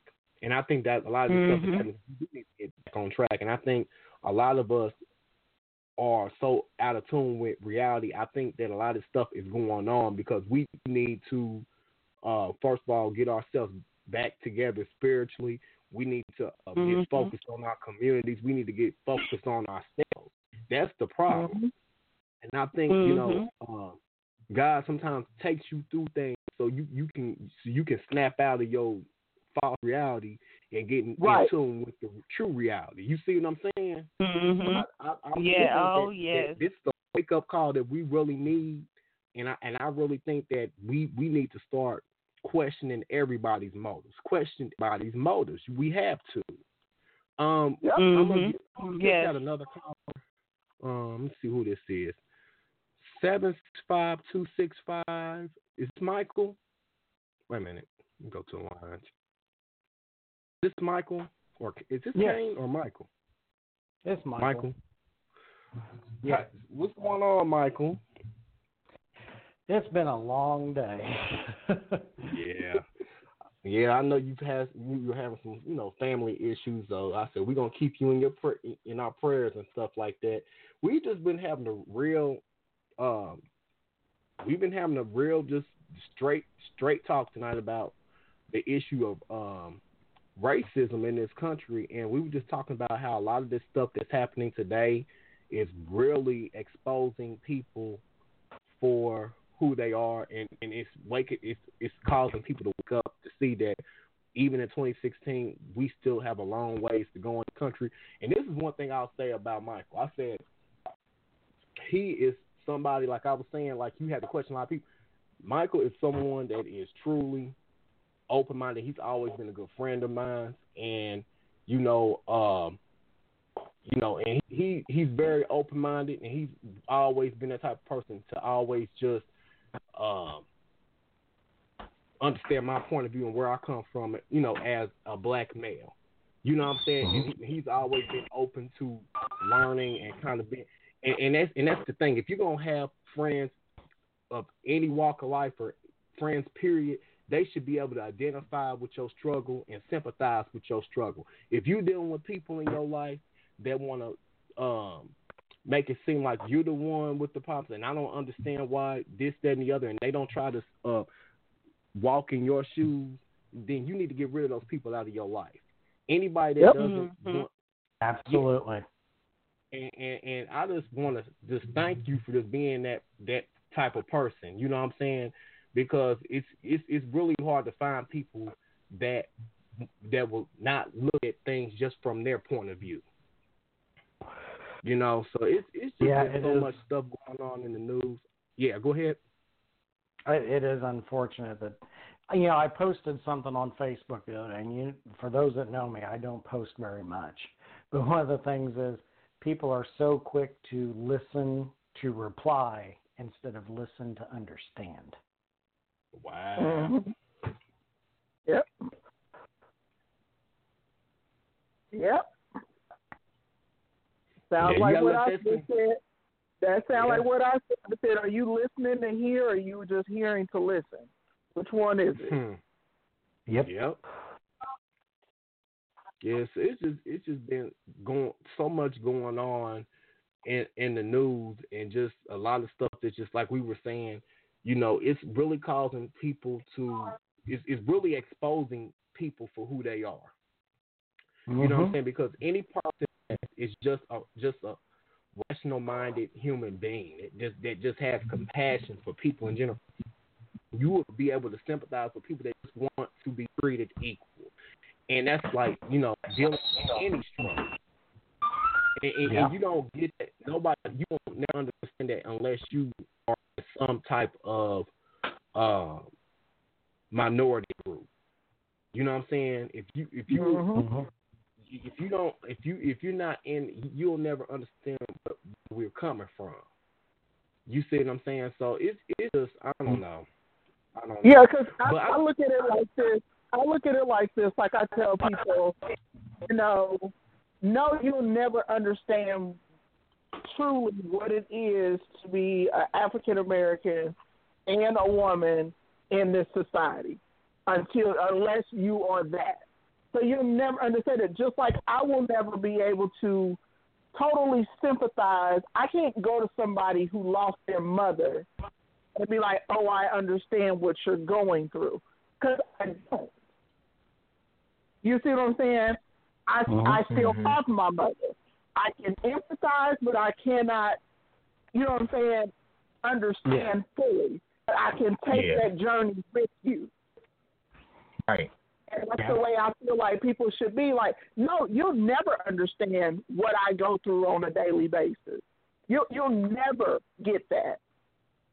You know what I'm saying? But because just- you are not African American and you are not a female. So no, you will never understand that. You will never fully feel what I feel on a daily.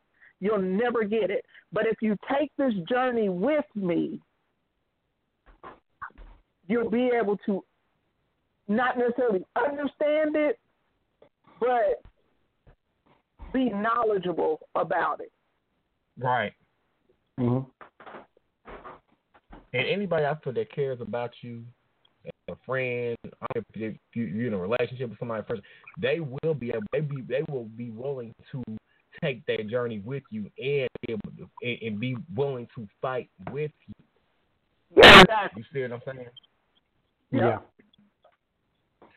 Yeah, but yeah, it's just been crazy. I I, I got a, a message from JR Um, on Facebook. He's in Puerto Rico right now, Yeah. and I guess they yeah, this is how um they're having some issues. So we'll just um hold off on the the discussion about drug addiction next because I wanted to really talk about um that that story that surfaced on Facebook about the the two parents that were found overdosed from heroin with the the baby in the car with the child in the car, and also I want to tie that into and um they were saying now Nick Gordon, um the one that was uh uh I guess he was he he was technically like Bobbi Kristina's brother, but they was in a ro- ro- romantic type of relationship or something like that. But they were saying now how he is uh they have the courts have found him by default legally responsible for Bobbi Kristina's death. So I wanted to talk about that. I wanted to talk about the whole situation of um just just just the just devastation of Bobbi Kristina's death and how it's just just so eerie that she died in the same manner that her mother did, and just just how sad like she was raised around that environment of drug addiction and how it, it, it just took a toll on that whole family. So we're gonna talk about that next week.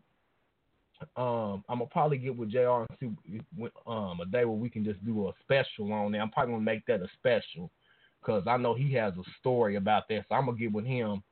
Um, because I know he just sent me a message on Facebook. So we're gonna probably do that in an upcoming episode. But I wanted to touch on um, before we get off here. I want to do an update on the Bishop Eddie Long situation. I know you sent me an article cause about um the, the true tea behind what's really going on.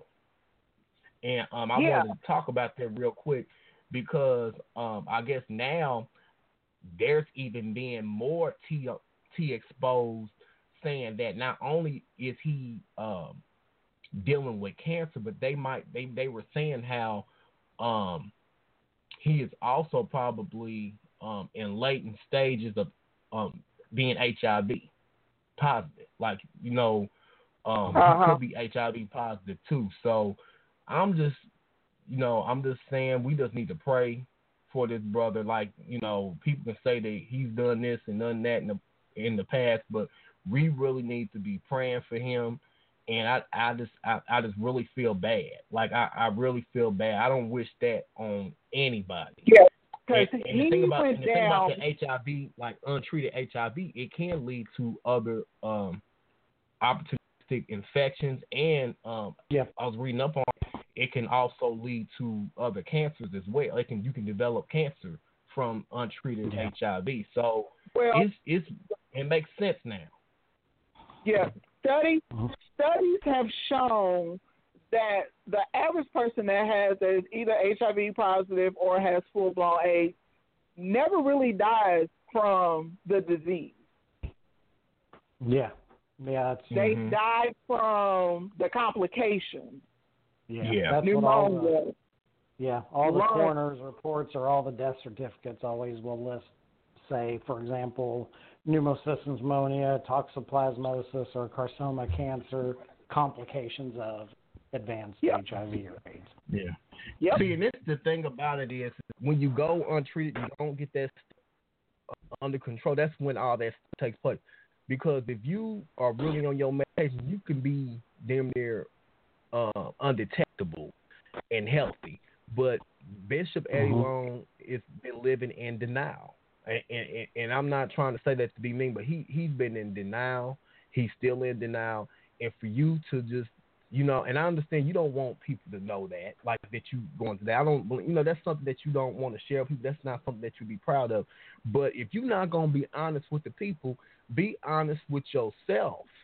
And you knew you were out here. Exactly. And and I'm just gonna be honest with you. You down there playing in the devil's playground in ATL.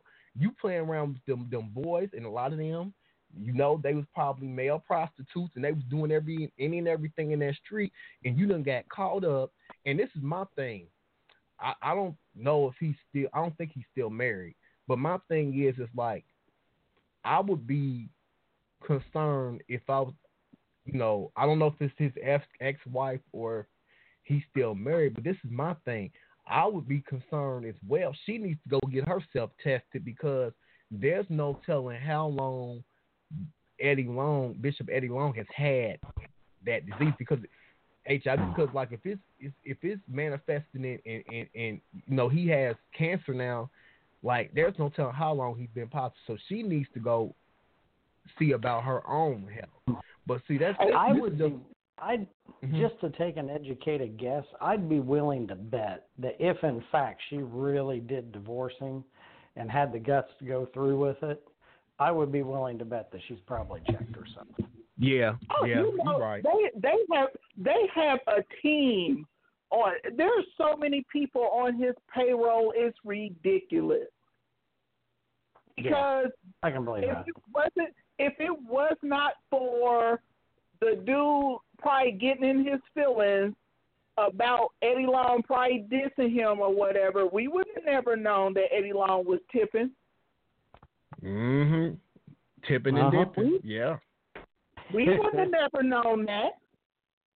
But the minute that he decided that, you know what, I ain't gonna keep paying you off. Oh, okay, don't pay me off then. Now we've out to expose you. And that's exactly what the little young boy did. But you know that's the same thing that happened to Charlie Sheen too. Yep. Yeah. That's why my thing is you should never put yourself in a situation where somebody's blackmailing you because eventually they're gonna drain you for everything you got, and then the tea gonna come out anyway. So you you you you really much you you that's what I'm saying, man. Like like these people because they the same thing happened to him. He got exposed and he he didn't want to pay them people off no more. So they just came out against them, and he he pretty much told them, I'm, "Y'all not paying. I'm not paying y'all off no more. Y'all just gonna have to expose me." And that's why he. That's why that whole story came out. It's about been probably about a year ago, where he just came out to the media and told everybody. Yeah, that that's when he fired. called. He called Matt Lauer and he was like, "I want to do an interview." Only reason why he wanted to do an interview was because he was about to be exposed. Mm-hmm. Called damage control. Yep. So that's what I said. You know, So like I said, there's there's no way in the world because there's so many preachers that have probably locked in whoever it is they tipping with Yeah. after the Eddie Long scandal. Because you know he wasn't the only one. You know he was passing them boys around. Yeah. But I'm this, and I'm gonna tell you you this. what's and Michael, you can Michael, look you, back you, at some you of can the- test. You, you, we. I've even said this on the show, Michael, you, you've heard me say this. In Atlanta, I think it's it's a community. I think it's an underground community of freaks there, preach, preach that freaks down there. And I'm telling you now, he was passing them boys around. And I, and I'm not saying this is the the true tea, but I'm just saying I'm not going to say no names because you know who's dealing with down there. You know, you know the mega churches down there. You know the preachers down there. So I'm not going to even say no names. But I guarantee you that them boys was getting passed around to all them mega pastors down there because a lot of them, and I'm not going to say no names, for them was taken for Bishop Eddie Long, the whole scandal, when that scandal broke, and telling them people, them people in that church, that they need to go back and support him, and they need to get out of his church because he don't want them there. Y'all need to go back and support him. So my thing is, they are all in cahoots with each other. They probably all it's an underground network and community of freaks, pretty much. Yep. Yeah. And I, I don't put nothing past them. I, I said, you know, we know that Atlanta is it's it's a big a high prostitution ring. It's a high prostitution market. I said, you know, that's kind of like the gay black mecca of the United States. Um, you you can get some of everything and everybody in Atlanta. Anything that you want, anything you want to get into sexually, or anything that you want in general, you it's it's it's going down there. So to me, you know, like I said, Bishop Eddie Long, he, I said you, oh God, ain't no telling what he done got wrapped up in down there. Well, you and I, Senica, was looking at some photos one day when it was back when the whole thing first busted open, and all these people's pictures were on the news about supposedly accusers of his and stuff. And there were different pictures of these various people in the church, and you just took one look at them, and you know, I'm a gay man, so I can say this. you took one look at them, and you went, uh huh. Oh. Yeah. I mean, I said, who you? if you're in the gay community, you know what you're looking at. But you know, I don't even. thi- Come on now, Stevie Wonder could have seen that that them boys was queens. yeah, okay. and and that's my thing is that you know like we we got some that's running around here in the city you know that's that's putting on the facade but we all know because Yeah. Senica you know the church folks talk Oh yeah, if you get right. a little, if you get a little beside yourself and act like you ain't been tipping they will put you out on front street And it will. They sure will. and you know, that's they what will they will about, straight pull you and tell you please don't act funny now because we know what you was doing last week.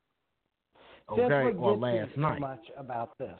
That's what gets me so much about it is because, you know, Senica's right. There's got to be an underground network because you know, and this is one of my problems that I have with a lot of the organized religion thing is the people beware of the people that sit in the front row because Mm-hmm. they're the ones that's up there going hallelujah and but then as soon as the service is over they're pointing at you going "Do you hear about her Do you hear about him do you know about Mhm. what it's like beware of the people i'll even extend it beware of those who sit in the front two rows Mm-hmm. you know, watch out and how these people have to know. I've always said, I've always said though, yeah, it's a lot of gossip in the church. Sometimes it's true, sometimes it ain't. But ninety percent of the time, if somebody's speaking on it, there's some facts in there somewhere. Uh, yeah, Oh, yeah. and that's true. That's you know, even the worst rumor usually has at least a seed of truth in it somewhere. But what gets me is it's like how is all how are all of these people and when Senica, Senica and I talked about this a lot. You know, when this first incident blew up with him, you know that at least the front two rows of this church know what the hell's going on. They knew what was Oh, going yeah. on, and the parents probably did I would believe that, yeah. because, But like here's somebody was how on do one of our they- shows. Uh huh. how are they you know how is it that they they know you know they know but still they're going up there no no you you go on back to yes pastor we believe you bullshit That's why. That's why my, you know, like my kids participate in, you know, some events at church or whatever. But I'm seeing a lot more. And I don't know, Senica, if you've noticed this or not, but there's some pastors around the church that always have somebody's son with them. And I'm Mhm. just, I'm uncomfortable with that. You know, because I feel like this. Parents are not necessarily, they're unknowingly, I, I think in the beginning, they're unknowingly setting their children up for the Yeah. fall. But I then there comes that. a point in time when you start to realize that, yeah, that relationship's a little too close. Not saying that it's all the time, but a good percentage of the time. You know what I'm saying? And it's like they were like, oh, that's pastor, that's Bishop so and so, and that's Pastor so and so, and oh, he's such a great guy, and oh, he takes the boys here, and he takes the boys there, and he does this, and he does that. I'm I'm going to limit some of your exposure to mine. Yeah. and you know i can see i could legitimately see where some parents could possibly get confused by it yeah because you know at first you know every parent would love to see their child get wrapped up in something that's healthy. And you know they're getting wrapped up in church. They're all about church. You know the kids all in this and they have a pastor that's really mentoring this child a lot and taking care. Well good you know and i could see where a parent would say well that's great. I am happy for them. You know that is great he's in a good environment he's taking part in something that's healthy and spiritual and enlightening that's great and then like you said everybody else is standing there going um you know Right. you you don't see what we see so you might want to take another look at this Yeah, then you all wonder- shocked and appalled when your child so messed up 20 years later. Well, yeah. Mm-hmm. I wonder if some of these parents was getting paid off too, and he, if Bishop Eddie Long was paying their rent and paying up some stuff for them too. Well, tell me this, and I think you are absolutely right. Because think about this. Then people that you and I seen on the stuff, on the videos or the chats or whatever it was, we we looked at several different outlets. Mm-hmm. And these queens are there looking all sharp and dressed really nice. And so are their family. Yeah. Now it is a mega church, so maybe maybe all of them got money. Maybe they do. Mm, But yeah. after a lot of these people got exposed or come out and expose themselves for what they were, they didn't probably come across those means on their own. Yeah. So I think you are absolutely right that not only was he taking care of them, but he was probably taking care of the parents too, because if he takes care of the parents too, they ain't gonna think nothing of it. Uh huh. Yeah. But they they'll Okay. sit there and sacrifice their young child children. You remember and, and you remember this, Michael, and, and y'all you remember we talked about that with the whole Michael Jackson situation. And I ain't really want to Yeah. go there, but that's probably why them Yeah. parents felt comfortable letting their kids go with Michael Jackson because he he was he was pretty much probably because when you get the parent, this is my thing. You make the parents comfortable, then that's half the battle right there. Yep. That's more than half the battle. Shoot. Mm-hmm. You know, if you that know that lets you know because if you don't work on the parent, that means that parent doesn't work on the child. So your goal Mhm. is being fought on both ends without you really not even really trying. Exactly. Mhm. And exactly what Senica says. Twenty years later, you wonder why your kids messed up.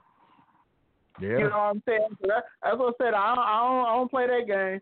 And so you know, because I look at it like this.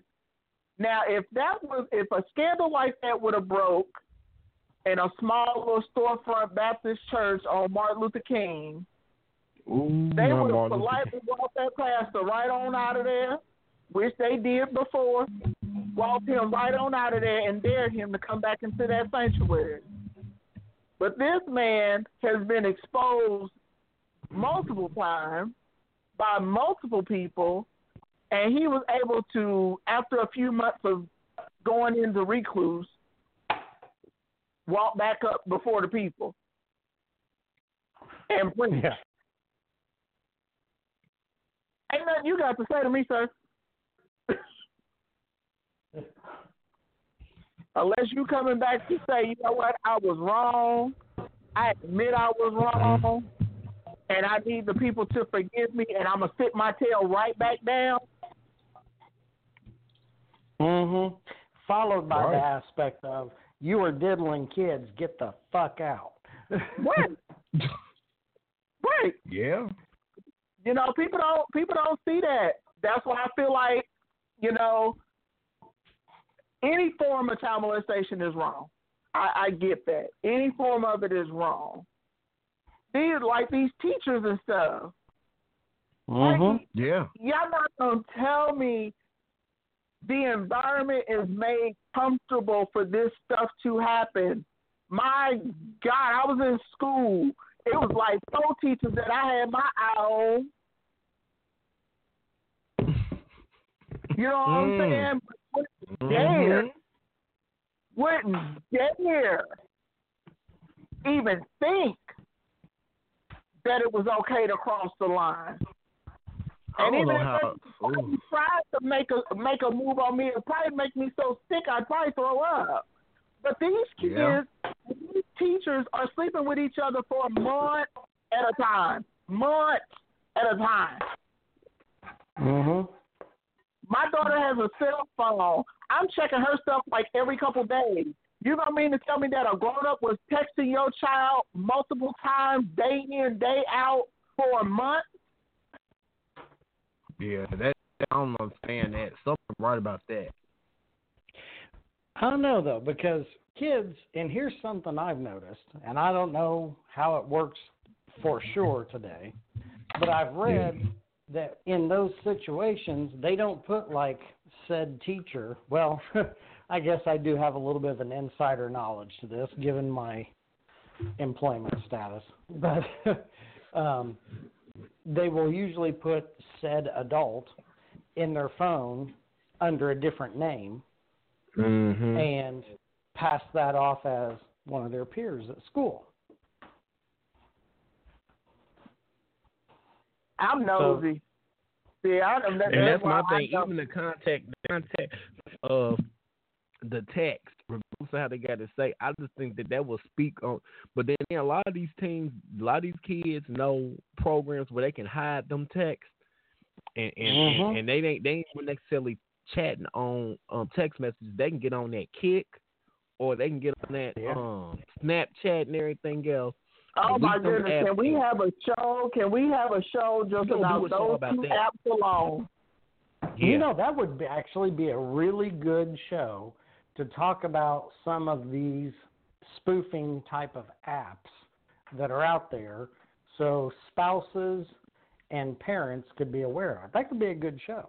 Because I don't know how many times this is me being transparent, but this I don't know how many times I have to have a conversation with my 15 year old about just because you accept a friend request from Tommy who says he's 15 and lives in California and he sends you a picture of him does not mean that that is actually a 15 year old boy named Tommy that lives in California. It's a 65 mm-hmm. year old man sitting in his recliner in a robe and tube socks with lotion in oh. his hand. and you know, the scarier version of that, and the sad part is, I can tell you personally from my job, I've seen it happen more times than I care to count. Said female, it's typically a female, but not always.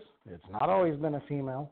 Child in general gets a friend request, and they accept it, and the person says that it's another kid their age, maybe in a nearby school or something, and then it turns out that it's a 40 year old man or woman, obviously much older, older than enough to be their parent, and, you know, ends up talking into meeting them, and then bad things happen. So, Mm. yeah, I'm that is telling a you, very man, like- prevalent thing. I'm just like I don't get like I I don't know how many different ways I can say that people are setting these kids because these kids I'm gonna just put it out there just flat out. Let's be real. These kids are dumb. Mm-hmm. These kids are flat out dumb. They don't have the street sense God gave them. they might be book smart. Yeah, they got A's and B's, and they're in band, and they're in track, and they're doing all of this stuff, but they are dumb. A lot of them just think they're mm-hmm. grown. A lot of them Yeah. think that they are grown, but they're so grown that they're stupid. like I tell mine all the time, you know, not really, you know, serious about it, but I tell her all the time, I say, you're so damn slow to where you'll walk into your own kidnapping and not even know that you're being kidnapped. yep. And you know, it mm. may be dependent on the child, and I realize it's different for every child. But you know, I'm even going to go as far as to say maybe it's not the fact that they're dumb; it's just the fact that they're young and naive. Yeah. Plain old stupid. okay, we'll go with that. Let's just call, let's just call a spade a spade. They just plain old stupid. I like her. They just mm-hmm. flat out stupid. You look at these kids and go, and I look at mine and I tell people all the time, and I'll be trying to be funny with it, but I tell people all the time, I said, when I was pregnant with my kids, I didn't drink and I did not do a damn drug known to man. I didn't do any of that because I wanted my child to have a chance. I said, but I don't know. I said, I think it's something in the Similac and the milk and the for I don't know. But these kids are coming out dumber than crack babies. They just dumb, and I just look at them and go, "Y'all ain't gonna make it." Mm-mm.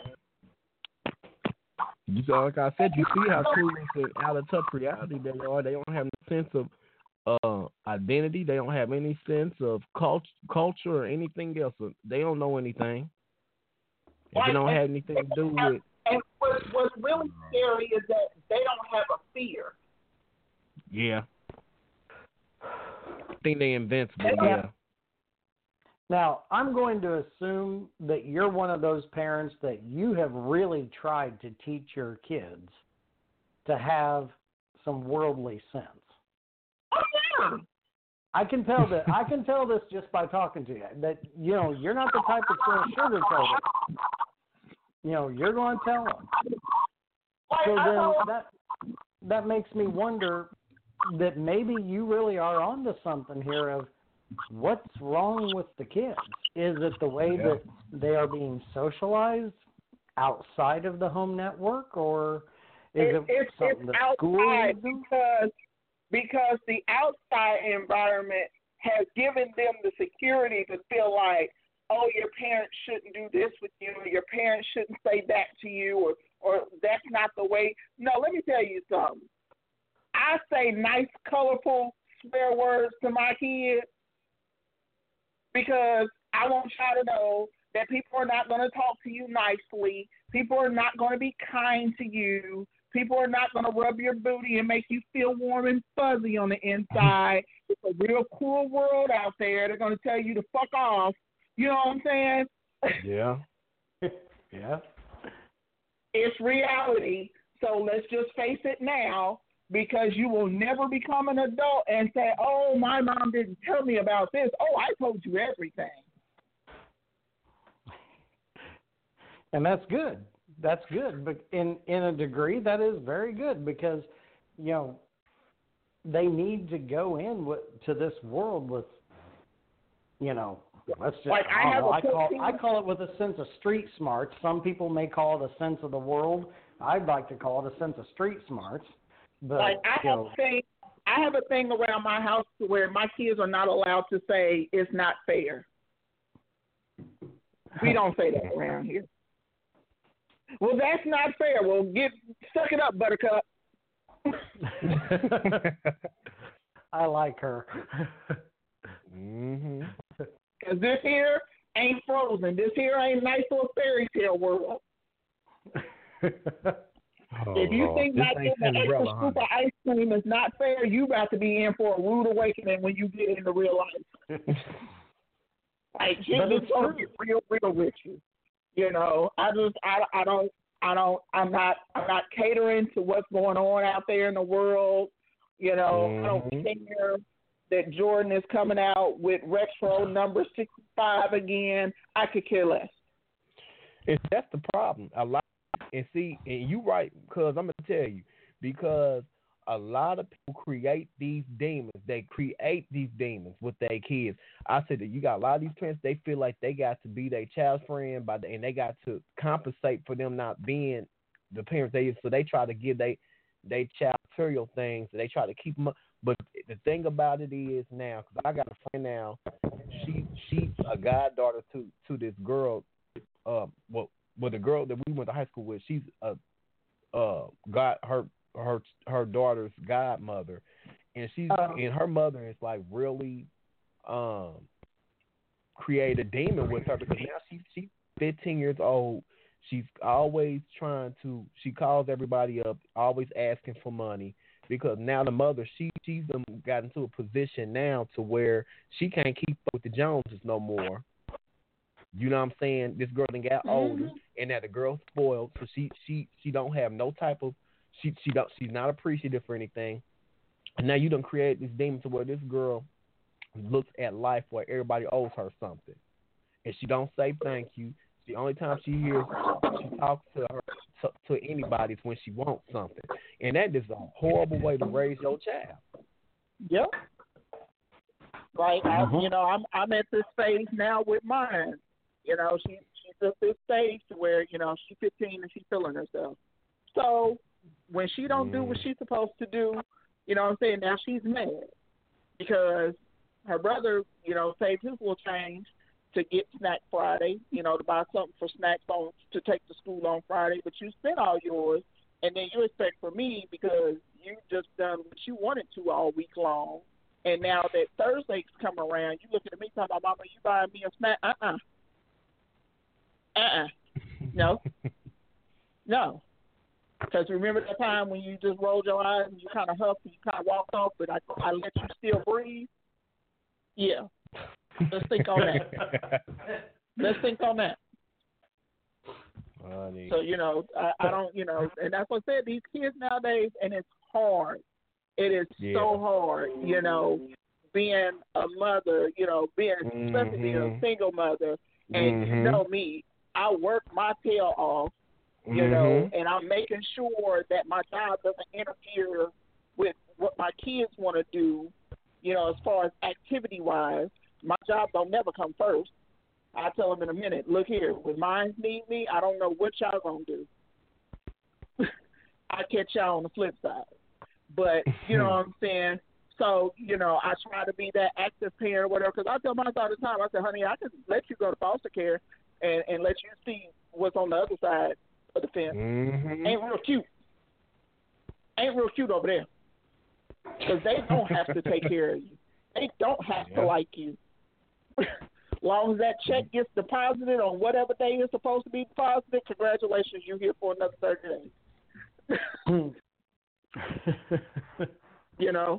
And I mean, that's just the real cold hard truth about it all. And so, like you said, you know, these kids have been have been trained, and it's so crazy is that I think that when we were in school, I think the teachers maybe hinted at some things that you know, oh, your parents aren't supposed to do this. If they do that, you're supposed to tell somebody, or you know, X, Y, and Z. But we were too afraid that If- ma'am, if you don't mind me asking, can I ask how old you are?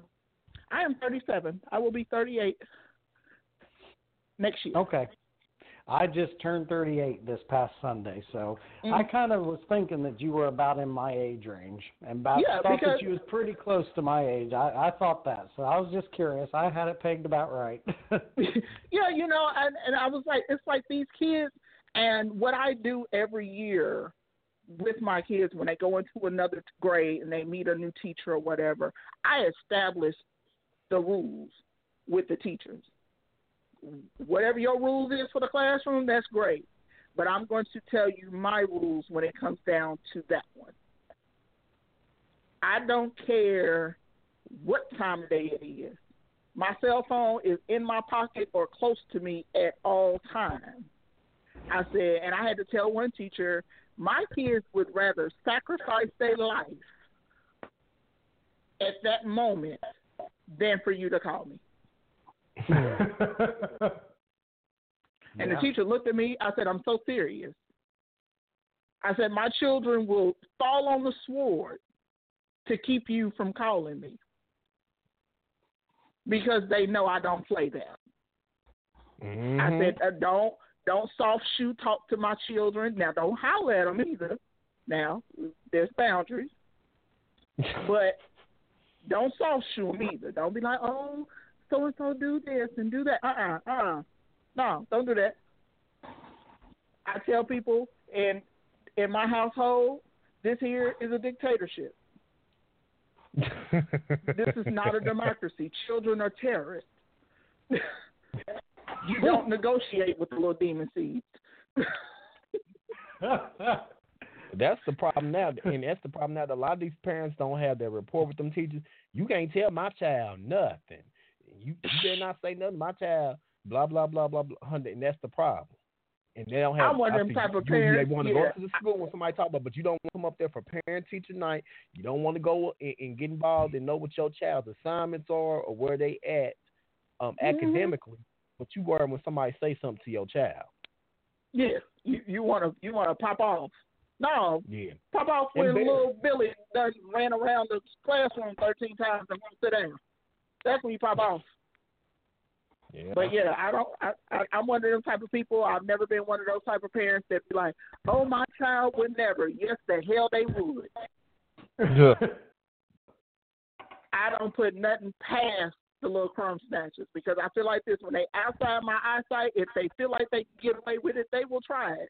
But then when they realize that death is now breathing on their neck, they are now reevaluating their life.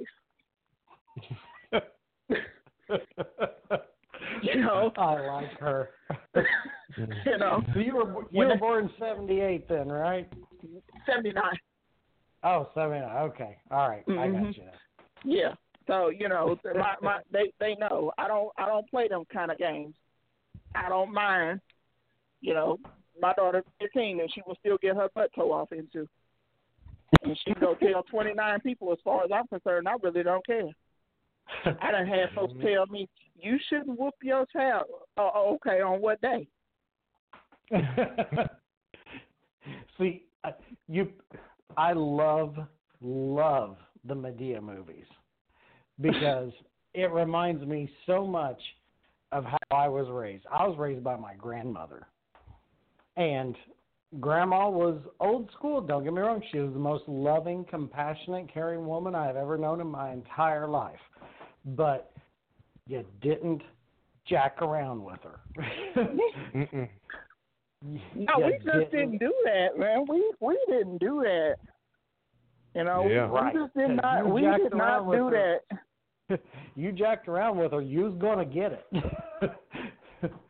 And it wasn't going to be pretty. She might have been older, but she would still mess you up.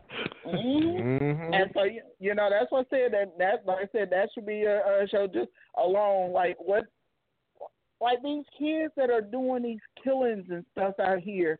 Yeah, we we, we got some good stuff that we need to got come come. Yeah, we need to get some stuff lined up because yeah, this these topics are what's relevant now because you know, Mhm. like I said, the whole thing with the with the new age, you know, with all this new technology, and now, like you said, it's it's just a really it's, it, and it's a huge generational divide between the parents and the kids now. And so it's you know we It's- definitely need. What's so crazy though is it's really not. You really can't even call it a. What we had was a generational divide Mm-hmm. because there was at least twenty years, thirty years between a parent and child. Mhm. Now it's everybody trying to figure it out Yeah, you're right about that. all Mhm. at And the I can same tell you time. this. I was from that. My mother, I was born in 78, and my mother had me in 78 out of wedlock, which still for the times of Indiana in 1978 was pretty controversial. hmm And then raised by my grandmother, who was 40 when I was born. So I could have technically been a late child for her. And yeah, it it, it exactly like you say. That's I've tried to look at history because I really believe that history usually tries to repeat itself. And I've always seen you can find uh, historical documents. I think it's from Plato. You know, here's Plato hundreds of years ago. I don't even know exactly how many, but maybe even a thousand plus, talking about how kids are disrespectful. They don't have respect for authority. They don't respect their parents. They da da da da da da da. da. You can see it in biblical stuff, and it's like, okay, well, kids are still this way today. And I always think, okay, well, maybe it's just a thing that happens as as the generation, as time rolls on. Maybe that's a constant. But then it's like you say, there's stuff that's definitely different. Somehow it's different than when you and I grew up. You know, Because, there's because some said, different twist to it. that age difference, nobody actually grew up. And even in our time, when my mother had me, she was 17. I still had a Uh-huh. grandmother that was mid 50s, early 60s. You know what I'm saying? So Mhm. I had a still had an older family member that was there to raise me. Mhm. These kids nowadays, you got a 16 year old that has a baby. She has a baby. Well, her mother's only so she Yeah. done had. You know what I'm saying? She's 30. Her daughter's 16, and now she's got a baby. And then the great grandmother's like 45. Nobody has matured. You, you, you know what? That Yeah. that ain't that that's not far from the truth. Yeah. Right. And There's no such things. There's no such things as big mamas anymore. You know what I'm saying? They're pretty hard. They're even great but they're grandmama hard to at the live. You know what I'm saying? Even great grandmama turning up at live on Thursday night. You know what? I ain't about to deal with you. I'm just saying. Yeah. Everybody all in the club together. So who's teaching who? Honey, I, I know I know some grandmothers, honey, keep their hair done. They they honey, they still uh, honey, shit. They honey, they they they rocking, they walking in them stilettos and rocking them stilettos and better than some of these old twenty year old somethings, honey. That was that was uh, girl. Mm-mm. No. Then look at that twenty year old say, Sit the hell down, honey, I'll show you how to do this. I'm telling you, boy, it, was crazy because, like I said, you know, you look at that, and I'm going.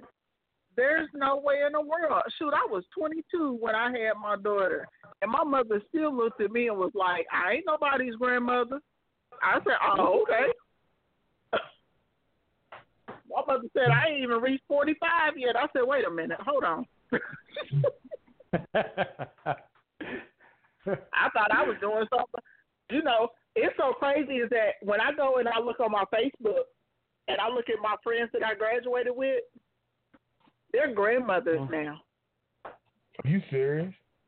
Yeah. Yes. Uh, That that's true.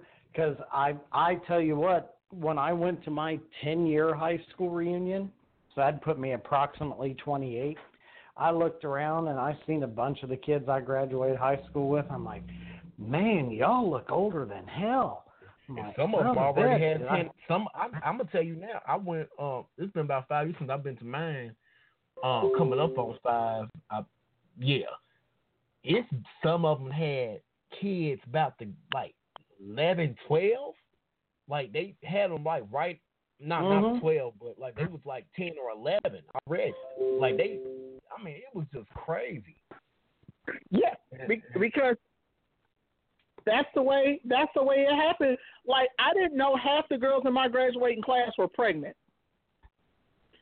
So they now Mhm. have they now have 16 and 17 year old daughters Yeah. who are now having babies. I said y'all crazy. Yep. And you and me both know that, you know, if people would have had kids, let's say they were 18 when they gave birth to them, you and me are at the age now where that kid's 18 looking at college choices or they're having kids of their own and people our age are grandparents now.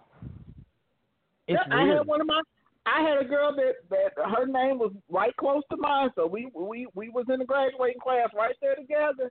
And she posted was a couple years ago. Oh, I'm about to be a grandmother. I said, oh, oh, what? I said, you Ooh, about to be a what? I said, you older than me by like six months, and you about to be a grandmother, and you okay with that? No, sir. Mm-mm. No, sir, I cannot participate in that. But yeah, That's like I said, we we like you said, we we gonna have to network with each other, and we gonna have to pull up some notes and stuff because we gotta have a generational show Yeah. where it's just straight about this generation and what we've because we are all of that age to where we are so far out of the loop with these kids. Like I feel like every day I'm having to figure something else out. Yeah. And I'm like, if my parents had to go through what I have to go through with all this technology and stuff, they probably would have bashed my head in for everything it was worth.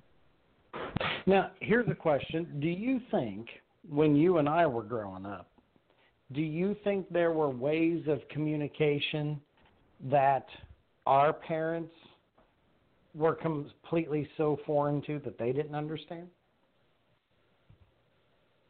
I would say pagers may have been the biggest plight.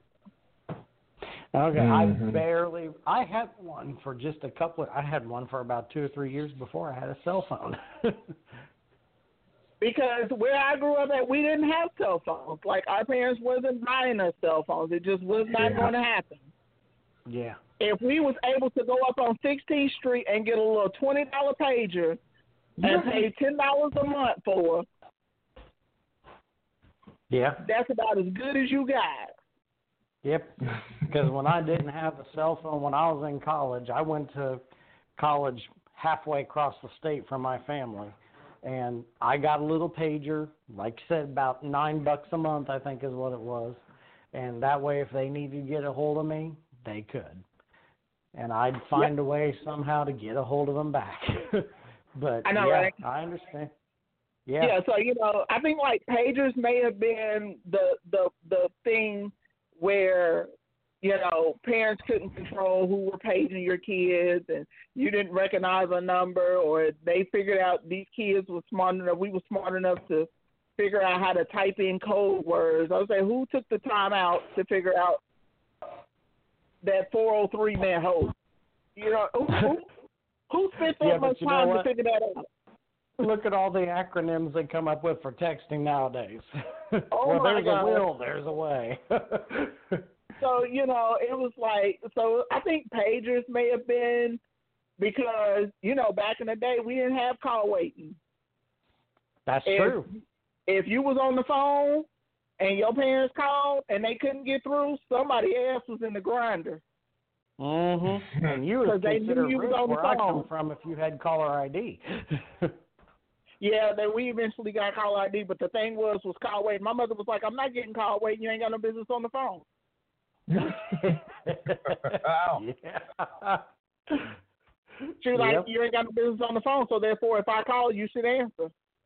And I know when if you're the same age as me, I know when we was real little, like say ten, there's no such thing as a cell phone. Ain't nobody able to afford one of those.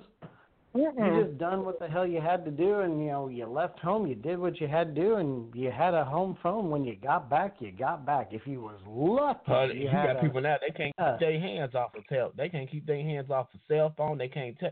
I don't even think it's Yeah. rare for people to even talk. I think we the last generation that still call each other up and talk. I don't think that these young people talk on the phone. They don't talk. I'll tell you, And I am Yeah, I- I have become victim of that because I am not a big I mean outside the show because it's something interesting and it's something that I like to talk about. But outside of that, I will tell people in a minute, please don't call my phone yeah. because I because a nowadays of people call There's a handful of people I've talked to on the phone. yeah because you know nowadays people call you and they still hit you with the what you doing. I was doing absolutely nothing, and I was okay with that. What do you want? yeah. So like now, typically now, I will shoot him a text in a heartbeat, be like, hey, cuz, you know, hey, blah blah blah, this is what's going on. I'll see you later. All right, good, and we good. Funny Mm-hmm. observation that I just had today about texting and phones. Today I had to go with my grandfather to the hospital. He was having some chest pain, which is why I was late getting on the show. But uh my grandmother, we're sitting there kind of killing time, waiting for the doctor to come talk to us. And my grandmother turned around, and they both have cell phones now. Her and Grandpa, they both got a cell. Now it's just a flip phone because they're older, they're up there in years. So it's just a flip phone. But Grandma was sitting there and she was laughing. She was shaking her head. I said, "What are you laughing at?" She said, "This lady just come in on a stretcher from the ambulance." I'm like, "Yeah, I've seen that." She said, "She is got a neck brace on and a back brace and one arm in a sling." I'm like, "Yeah, I've seen that." She said, "But her other hand is sitting there trying to text." and I was cracking up. I was like, "Yeah, well, you know, sometimes when you can't talk, text message what you get." She said, "You know what I had done with text messages?" I said, "Yes, Grandma, I know." She had them blocked. When they set up their cell phone account, they put a block on it from text messages. You want them, you call them. It's like the good old days. You want to talk, you got something you want to say, you call them.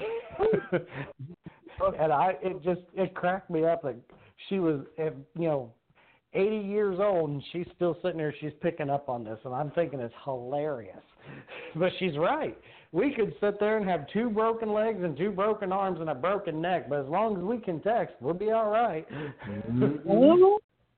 Yeah, because I'm telling you, I I'm to the point to where you know, like I said, I've I've I've fallen victim to the technology thing. Because when I get like five minutes of downtime at work, I'm on this phone. Mhm. And my boss will come through there. She said, "What are you doing now?" I said, "Nothing. I'm just scrolling." I But you know, though, and this is one thing I did. You know, normally I can sympathize with my grandparents and say, you oh, know, yeah, you're right, I get it.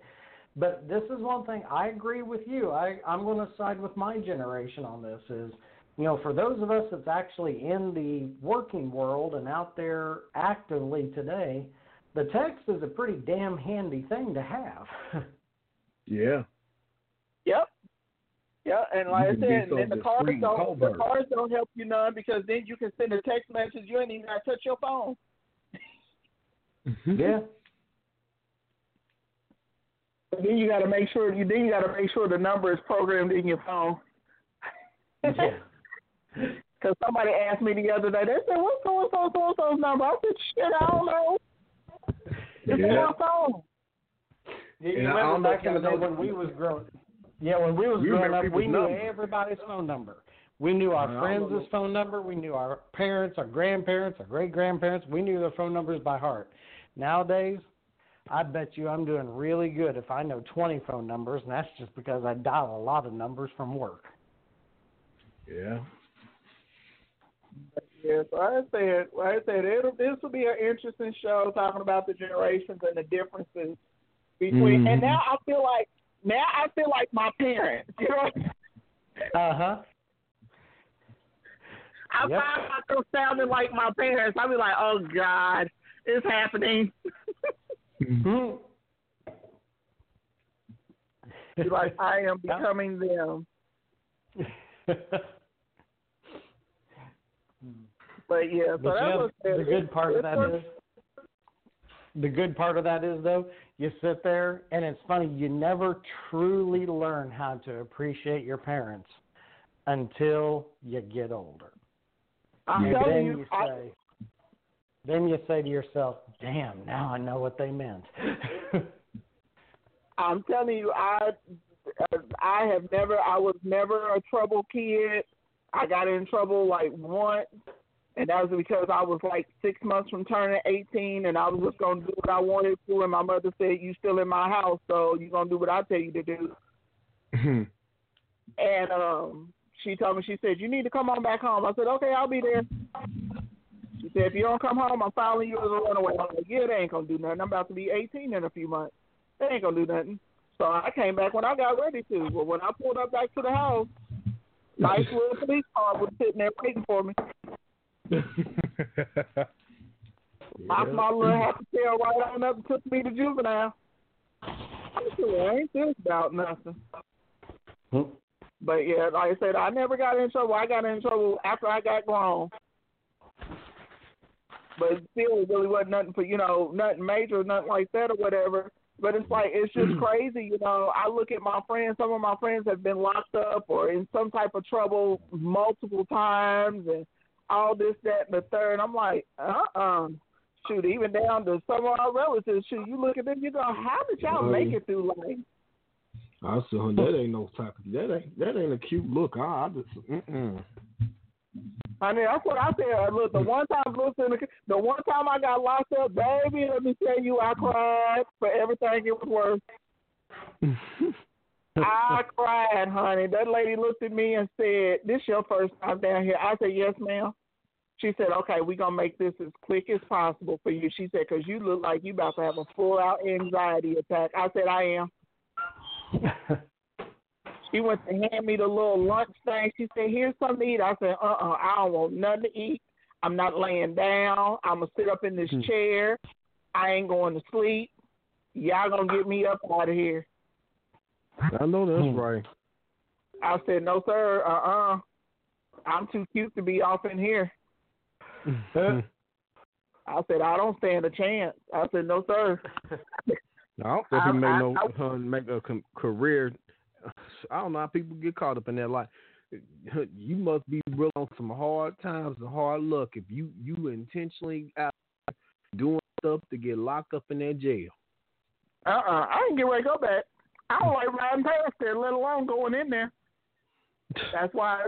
That's why I got a few relatives right now to this day that will forever be mad at me because they be like, "You don't come and visit." You're damn right. Mm-mm. Because I really don't have no reason to go in there. You chose to go in there. I didn't. I ain't going. And they say that Marion County lockup. That's uh, that's people say they, They rather go, they go say the county is worse than prison. And uh-huh. I can tell you that yes, it is. I have had heard numerous testimony that I know people that would rather go to RDC in Plainfield and deal with that any given day than Marion County lockup. I was like, wow. I said, that's it's that's no way. extremely But they said they said lockup is horrible. But that one time that I was down there, I mean, thank goodness it wasn't a lot of people down there when I went. You know, when I went, I guess I was in the processing room or where I don't know where the hell I was, but I was somewhere, and they was I, like it wasn't a lot of people, so I was glad of that. But just to full out, just be no, I can't do it. They ain't got no freedom. Mm-mm. Ooh. you don't know if something crawling on you or something. Uh uh no. No, sir. I said, I ain't no way in the world. But yeah, so we gonna get together, y'all. We gotta we gotta make a, we gotta make a, a, a, a good. yeah, and I got to get with Jr. and see when we gonna do that show about the you know drug. I want to really get on that. Um, and Yeah, then next because- next time we gonna get on this the- Empire, cause Boo Boo Kitty, honey, she she she was doing the most. How do they start the show off with Rhonda falling off the cliff, off the balcony? You know, I kind of forgot for a minute that somebody got pushed out the company because they they didn't start off with that, and then something hits the darn car. I didn't think nothing about it. I said, "Uh oh." But baby, but you know, I'm gonna tell you something that bothered me about that show because I think, and I I like Empire, but Lee Daniels be cooning sometime. I think because he, I didn't I didn't like the how he had Rhonda's ghost come back talking about he, you know, playing into that helpless black male that's dependent upon the white female. Come out, you you can't do nothing without me. You would be nothing but a with stud. You know what I'm saying? That's that's kind of this. I just didn't. That just kind of. You know what I'm saying? Yeah, he he's Yeah. going. He's he's veering from where he started Yeah. with the show. It's a lot of the I, I he's trying to please the people, and Yeah. he's losing on both ends because you remember last season it was all about the son being gay and his lifestyle and you know what I'm saying. It wasn't about the music. That was all last season. You know, every Yeah. time you turned around, his son was kissing some other boy. You know what I'm saying, or whatever. It was just so sexualized. So people didn't care for that. Well, then they cut that part out. Now they got him, you know, focusing on his music. But then, like you said, now we're going into the whole interracial thing, where she feels like she's had the upper hand. Yeah. So yeah, it, it's he's I don't know. You just don't know which Mhm. way he's gonna go with it. And so with that being the first episode, I'm really hoping that he's not gonna harp on that relationship. You know, through the though, whole and. I don't know, but I'm just taking a guess, shot in the dark. If that was just the first episode, I'm betting that he's just searching for all kinds of different vantage points and all kinds of different storylines. Yeah, Yeah. because they like I got said, a whole season in front of them. They got a whole season to drag out of probably 23 episodes to drag out. But they story they got out. a lot of storylines that they a lot of loose ends that haven't been tied up yet. Yeah, Oh. because you still got you still got uh Hakeem no, uh the daughter that wasn't I think that she wasn't his daughter. He found out Yeah. that she wasn't. So you still got that storyline. You still got Hakeem and his storyline. You know, now he done got drunk and passed out on another girl's couch. You know, so you you kind of got all that going on. Then you get to figure out how Xzibit plays into. I did not get Birdman being there, but like I Oh. posted on your, like I posted on your thing, coins is coins. I guess, honey. When you need a coin, you need it. Yeah. I wish I I had said- cable to follow this show. No, it's on regular TV. It is? Well, you It can tell on the only thing I I live in southern Indiana and I own I don't have I have a TV antenna, but it gets like two channels. So I've always had the standpoint of as long as I got the internet, I'm happy because Mhm. I'm a poor, yeah, I don't make that much in my job. So yeah, but I wish the hell. I could follow that. I do not. I refuse. Comcast can jump off the nearest cliff. AT and T too, because I'm not paying all Yeah. that. Because I don't be at home. I'm paying lot of people two get hundred. those fire sticks though. Mm-hmm. That's what I want to do. And I got a buddy of mine that sells them, so I told him I said, just give me a minute. You know what I'm saying? I'll get everybody one, but then that just means I just have to pay for internet or whatever. Yeah. Mhm. But yep, so all right, y'all. I'm about to call it a night All right, because five o'clock Jump here off before I know it. Twelve o'clock.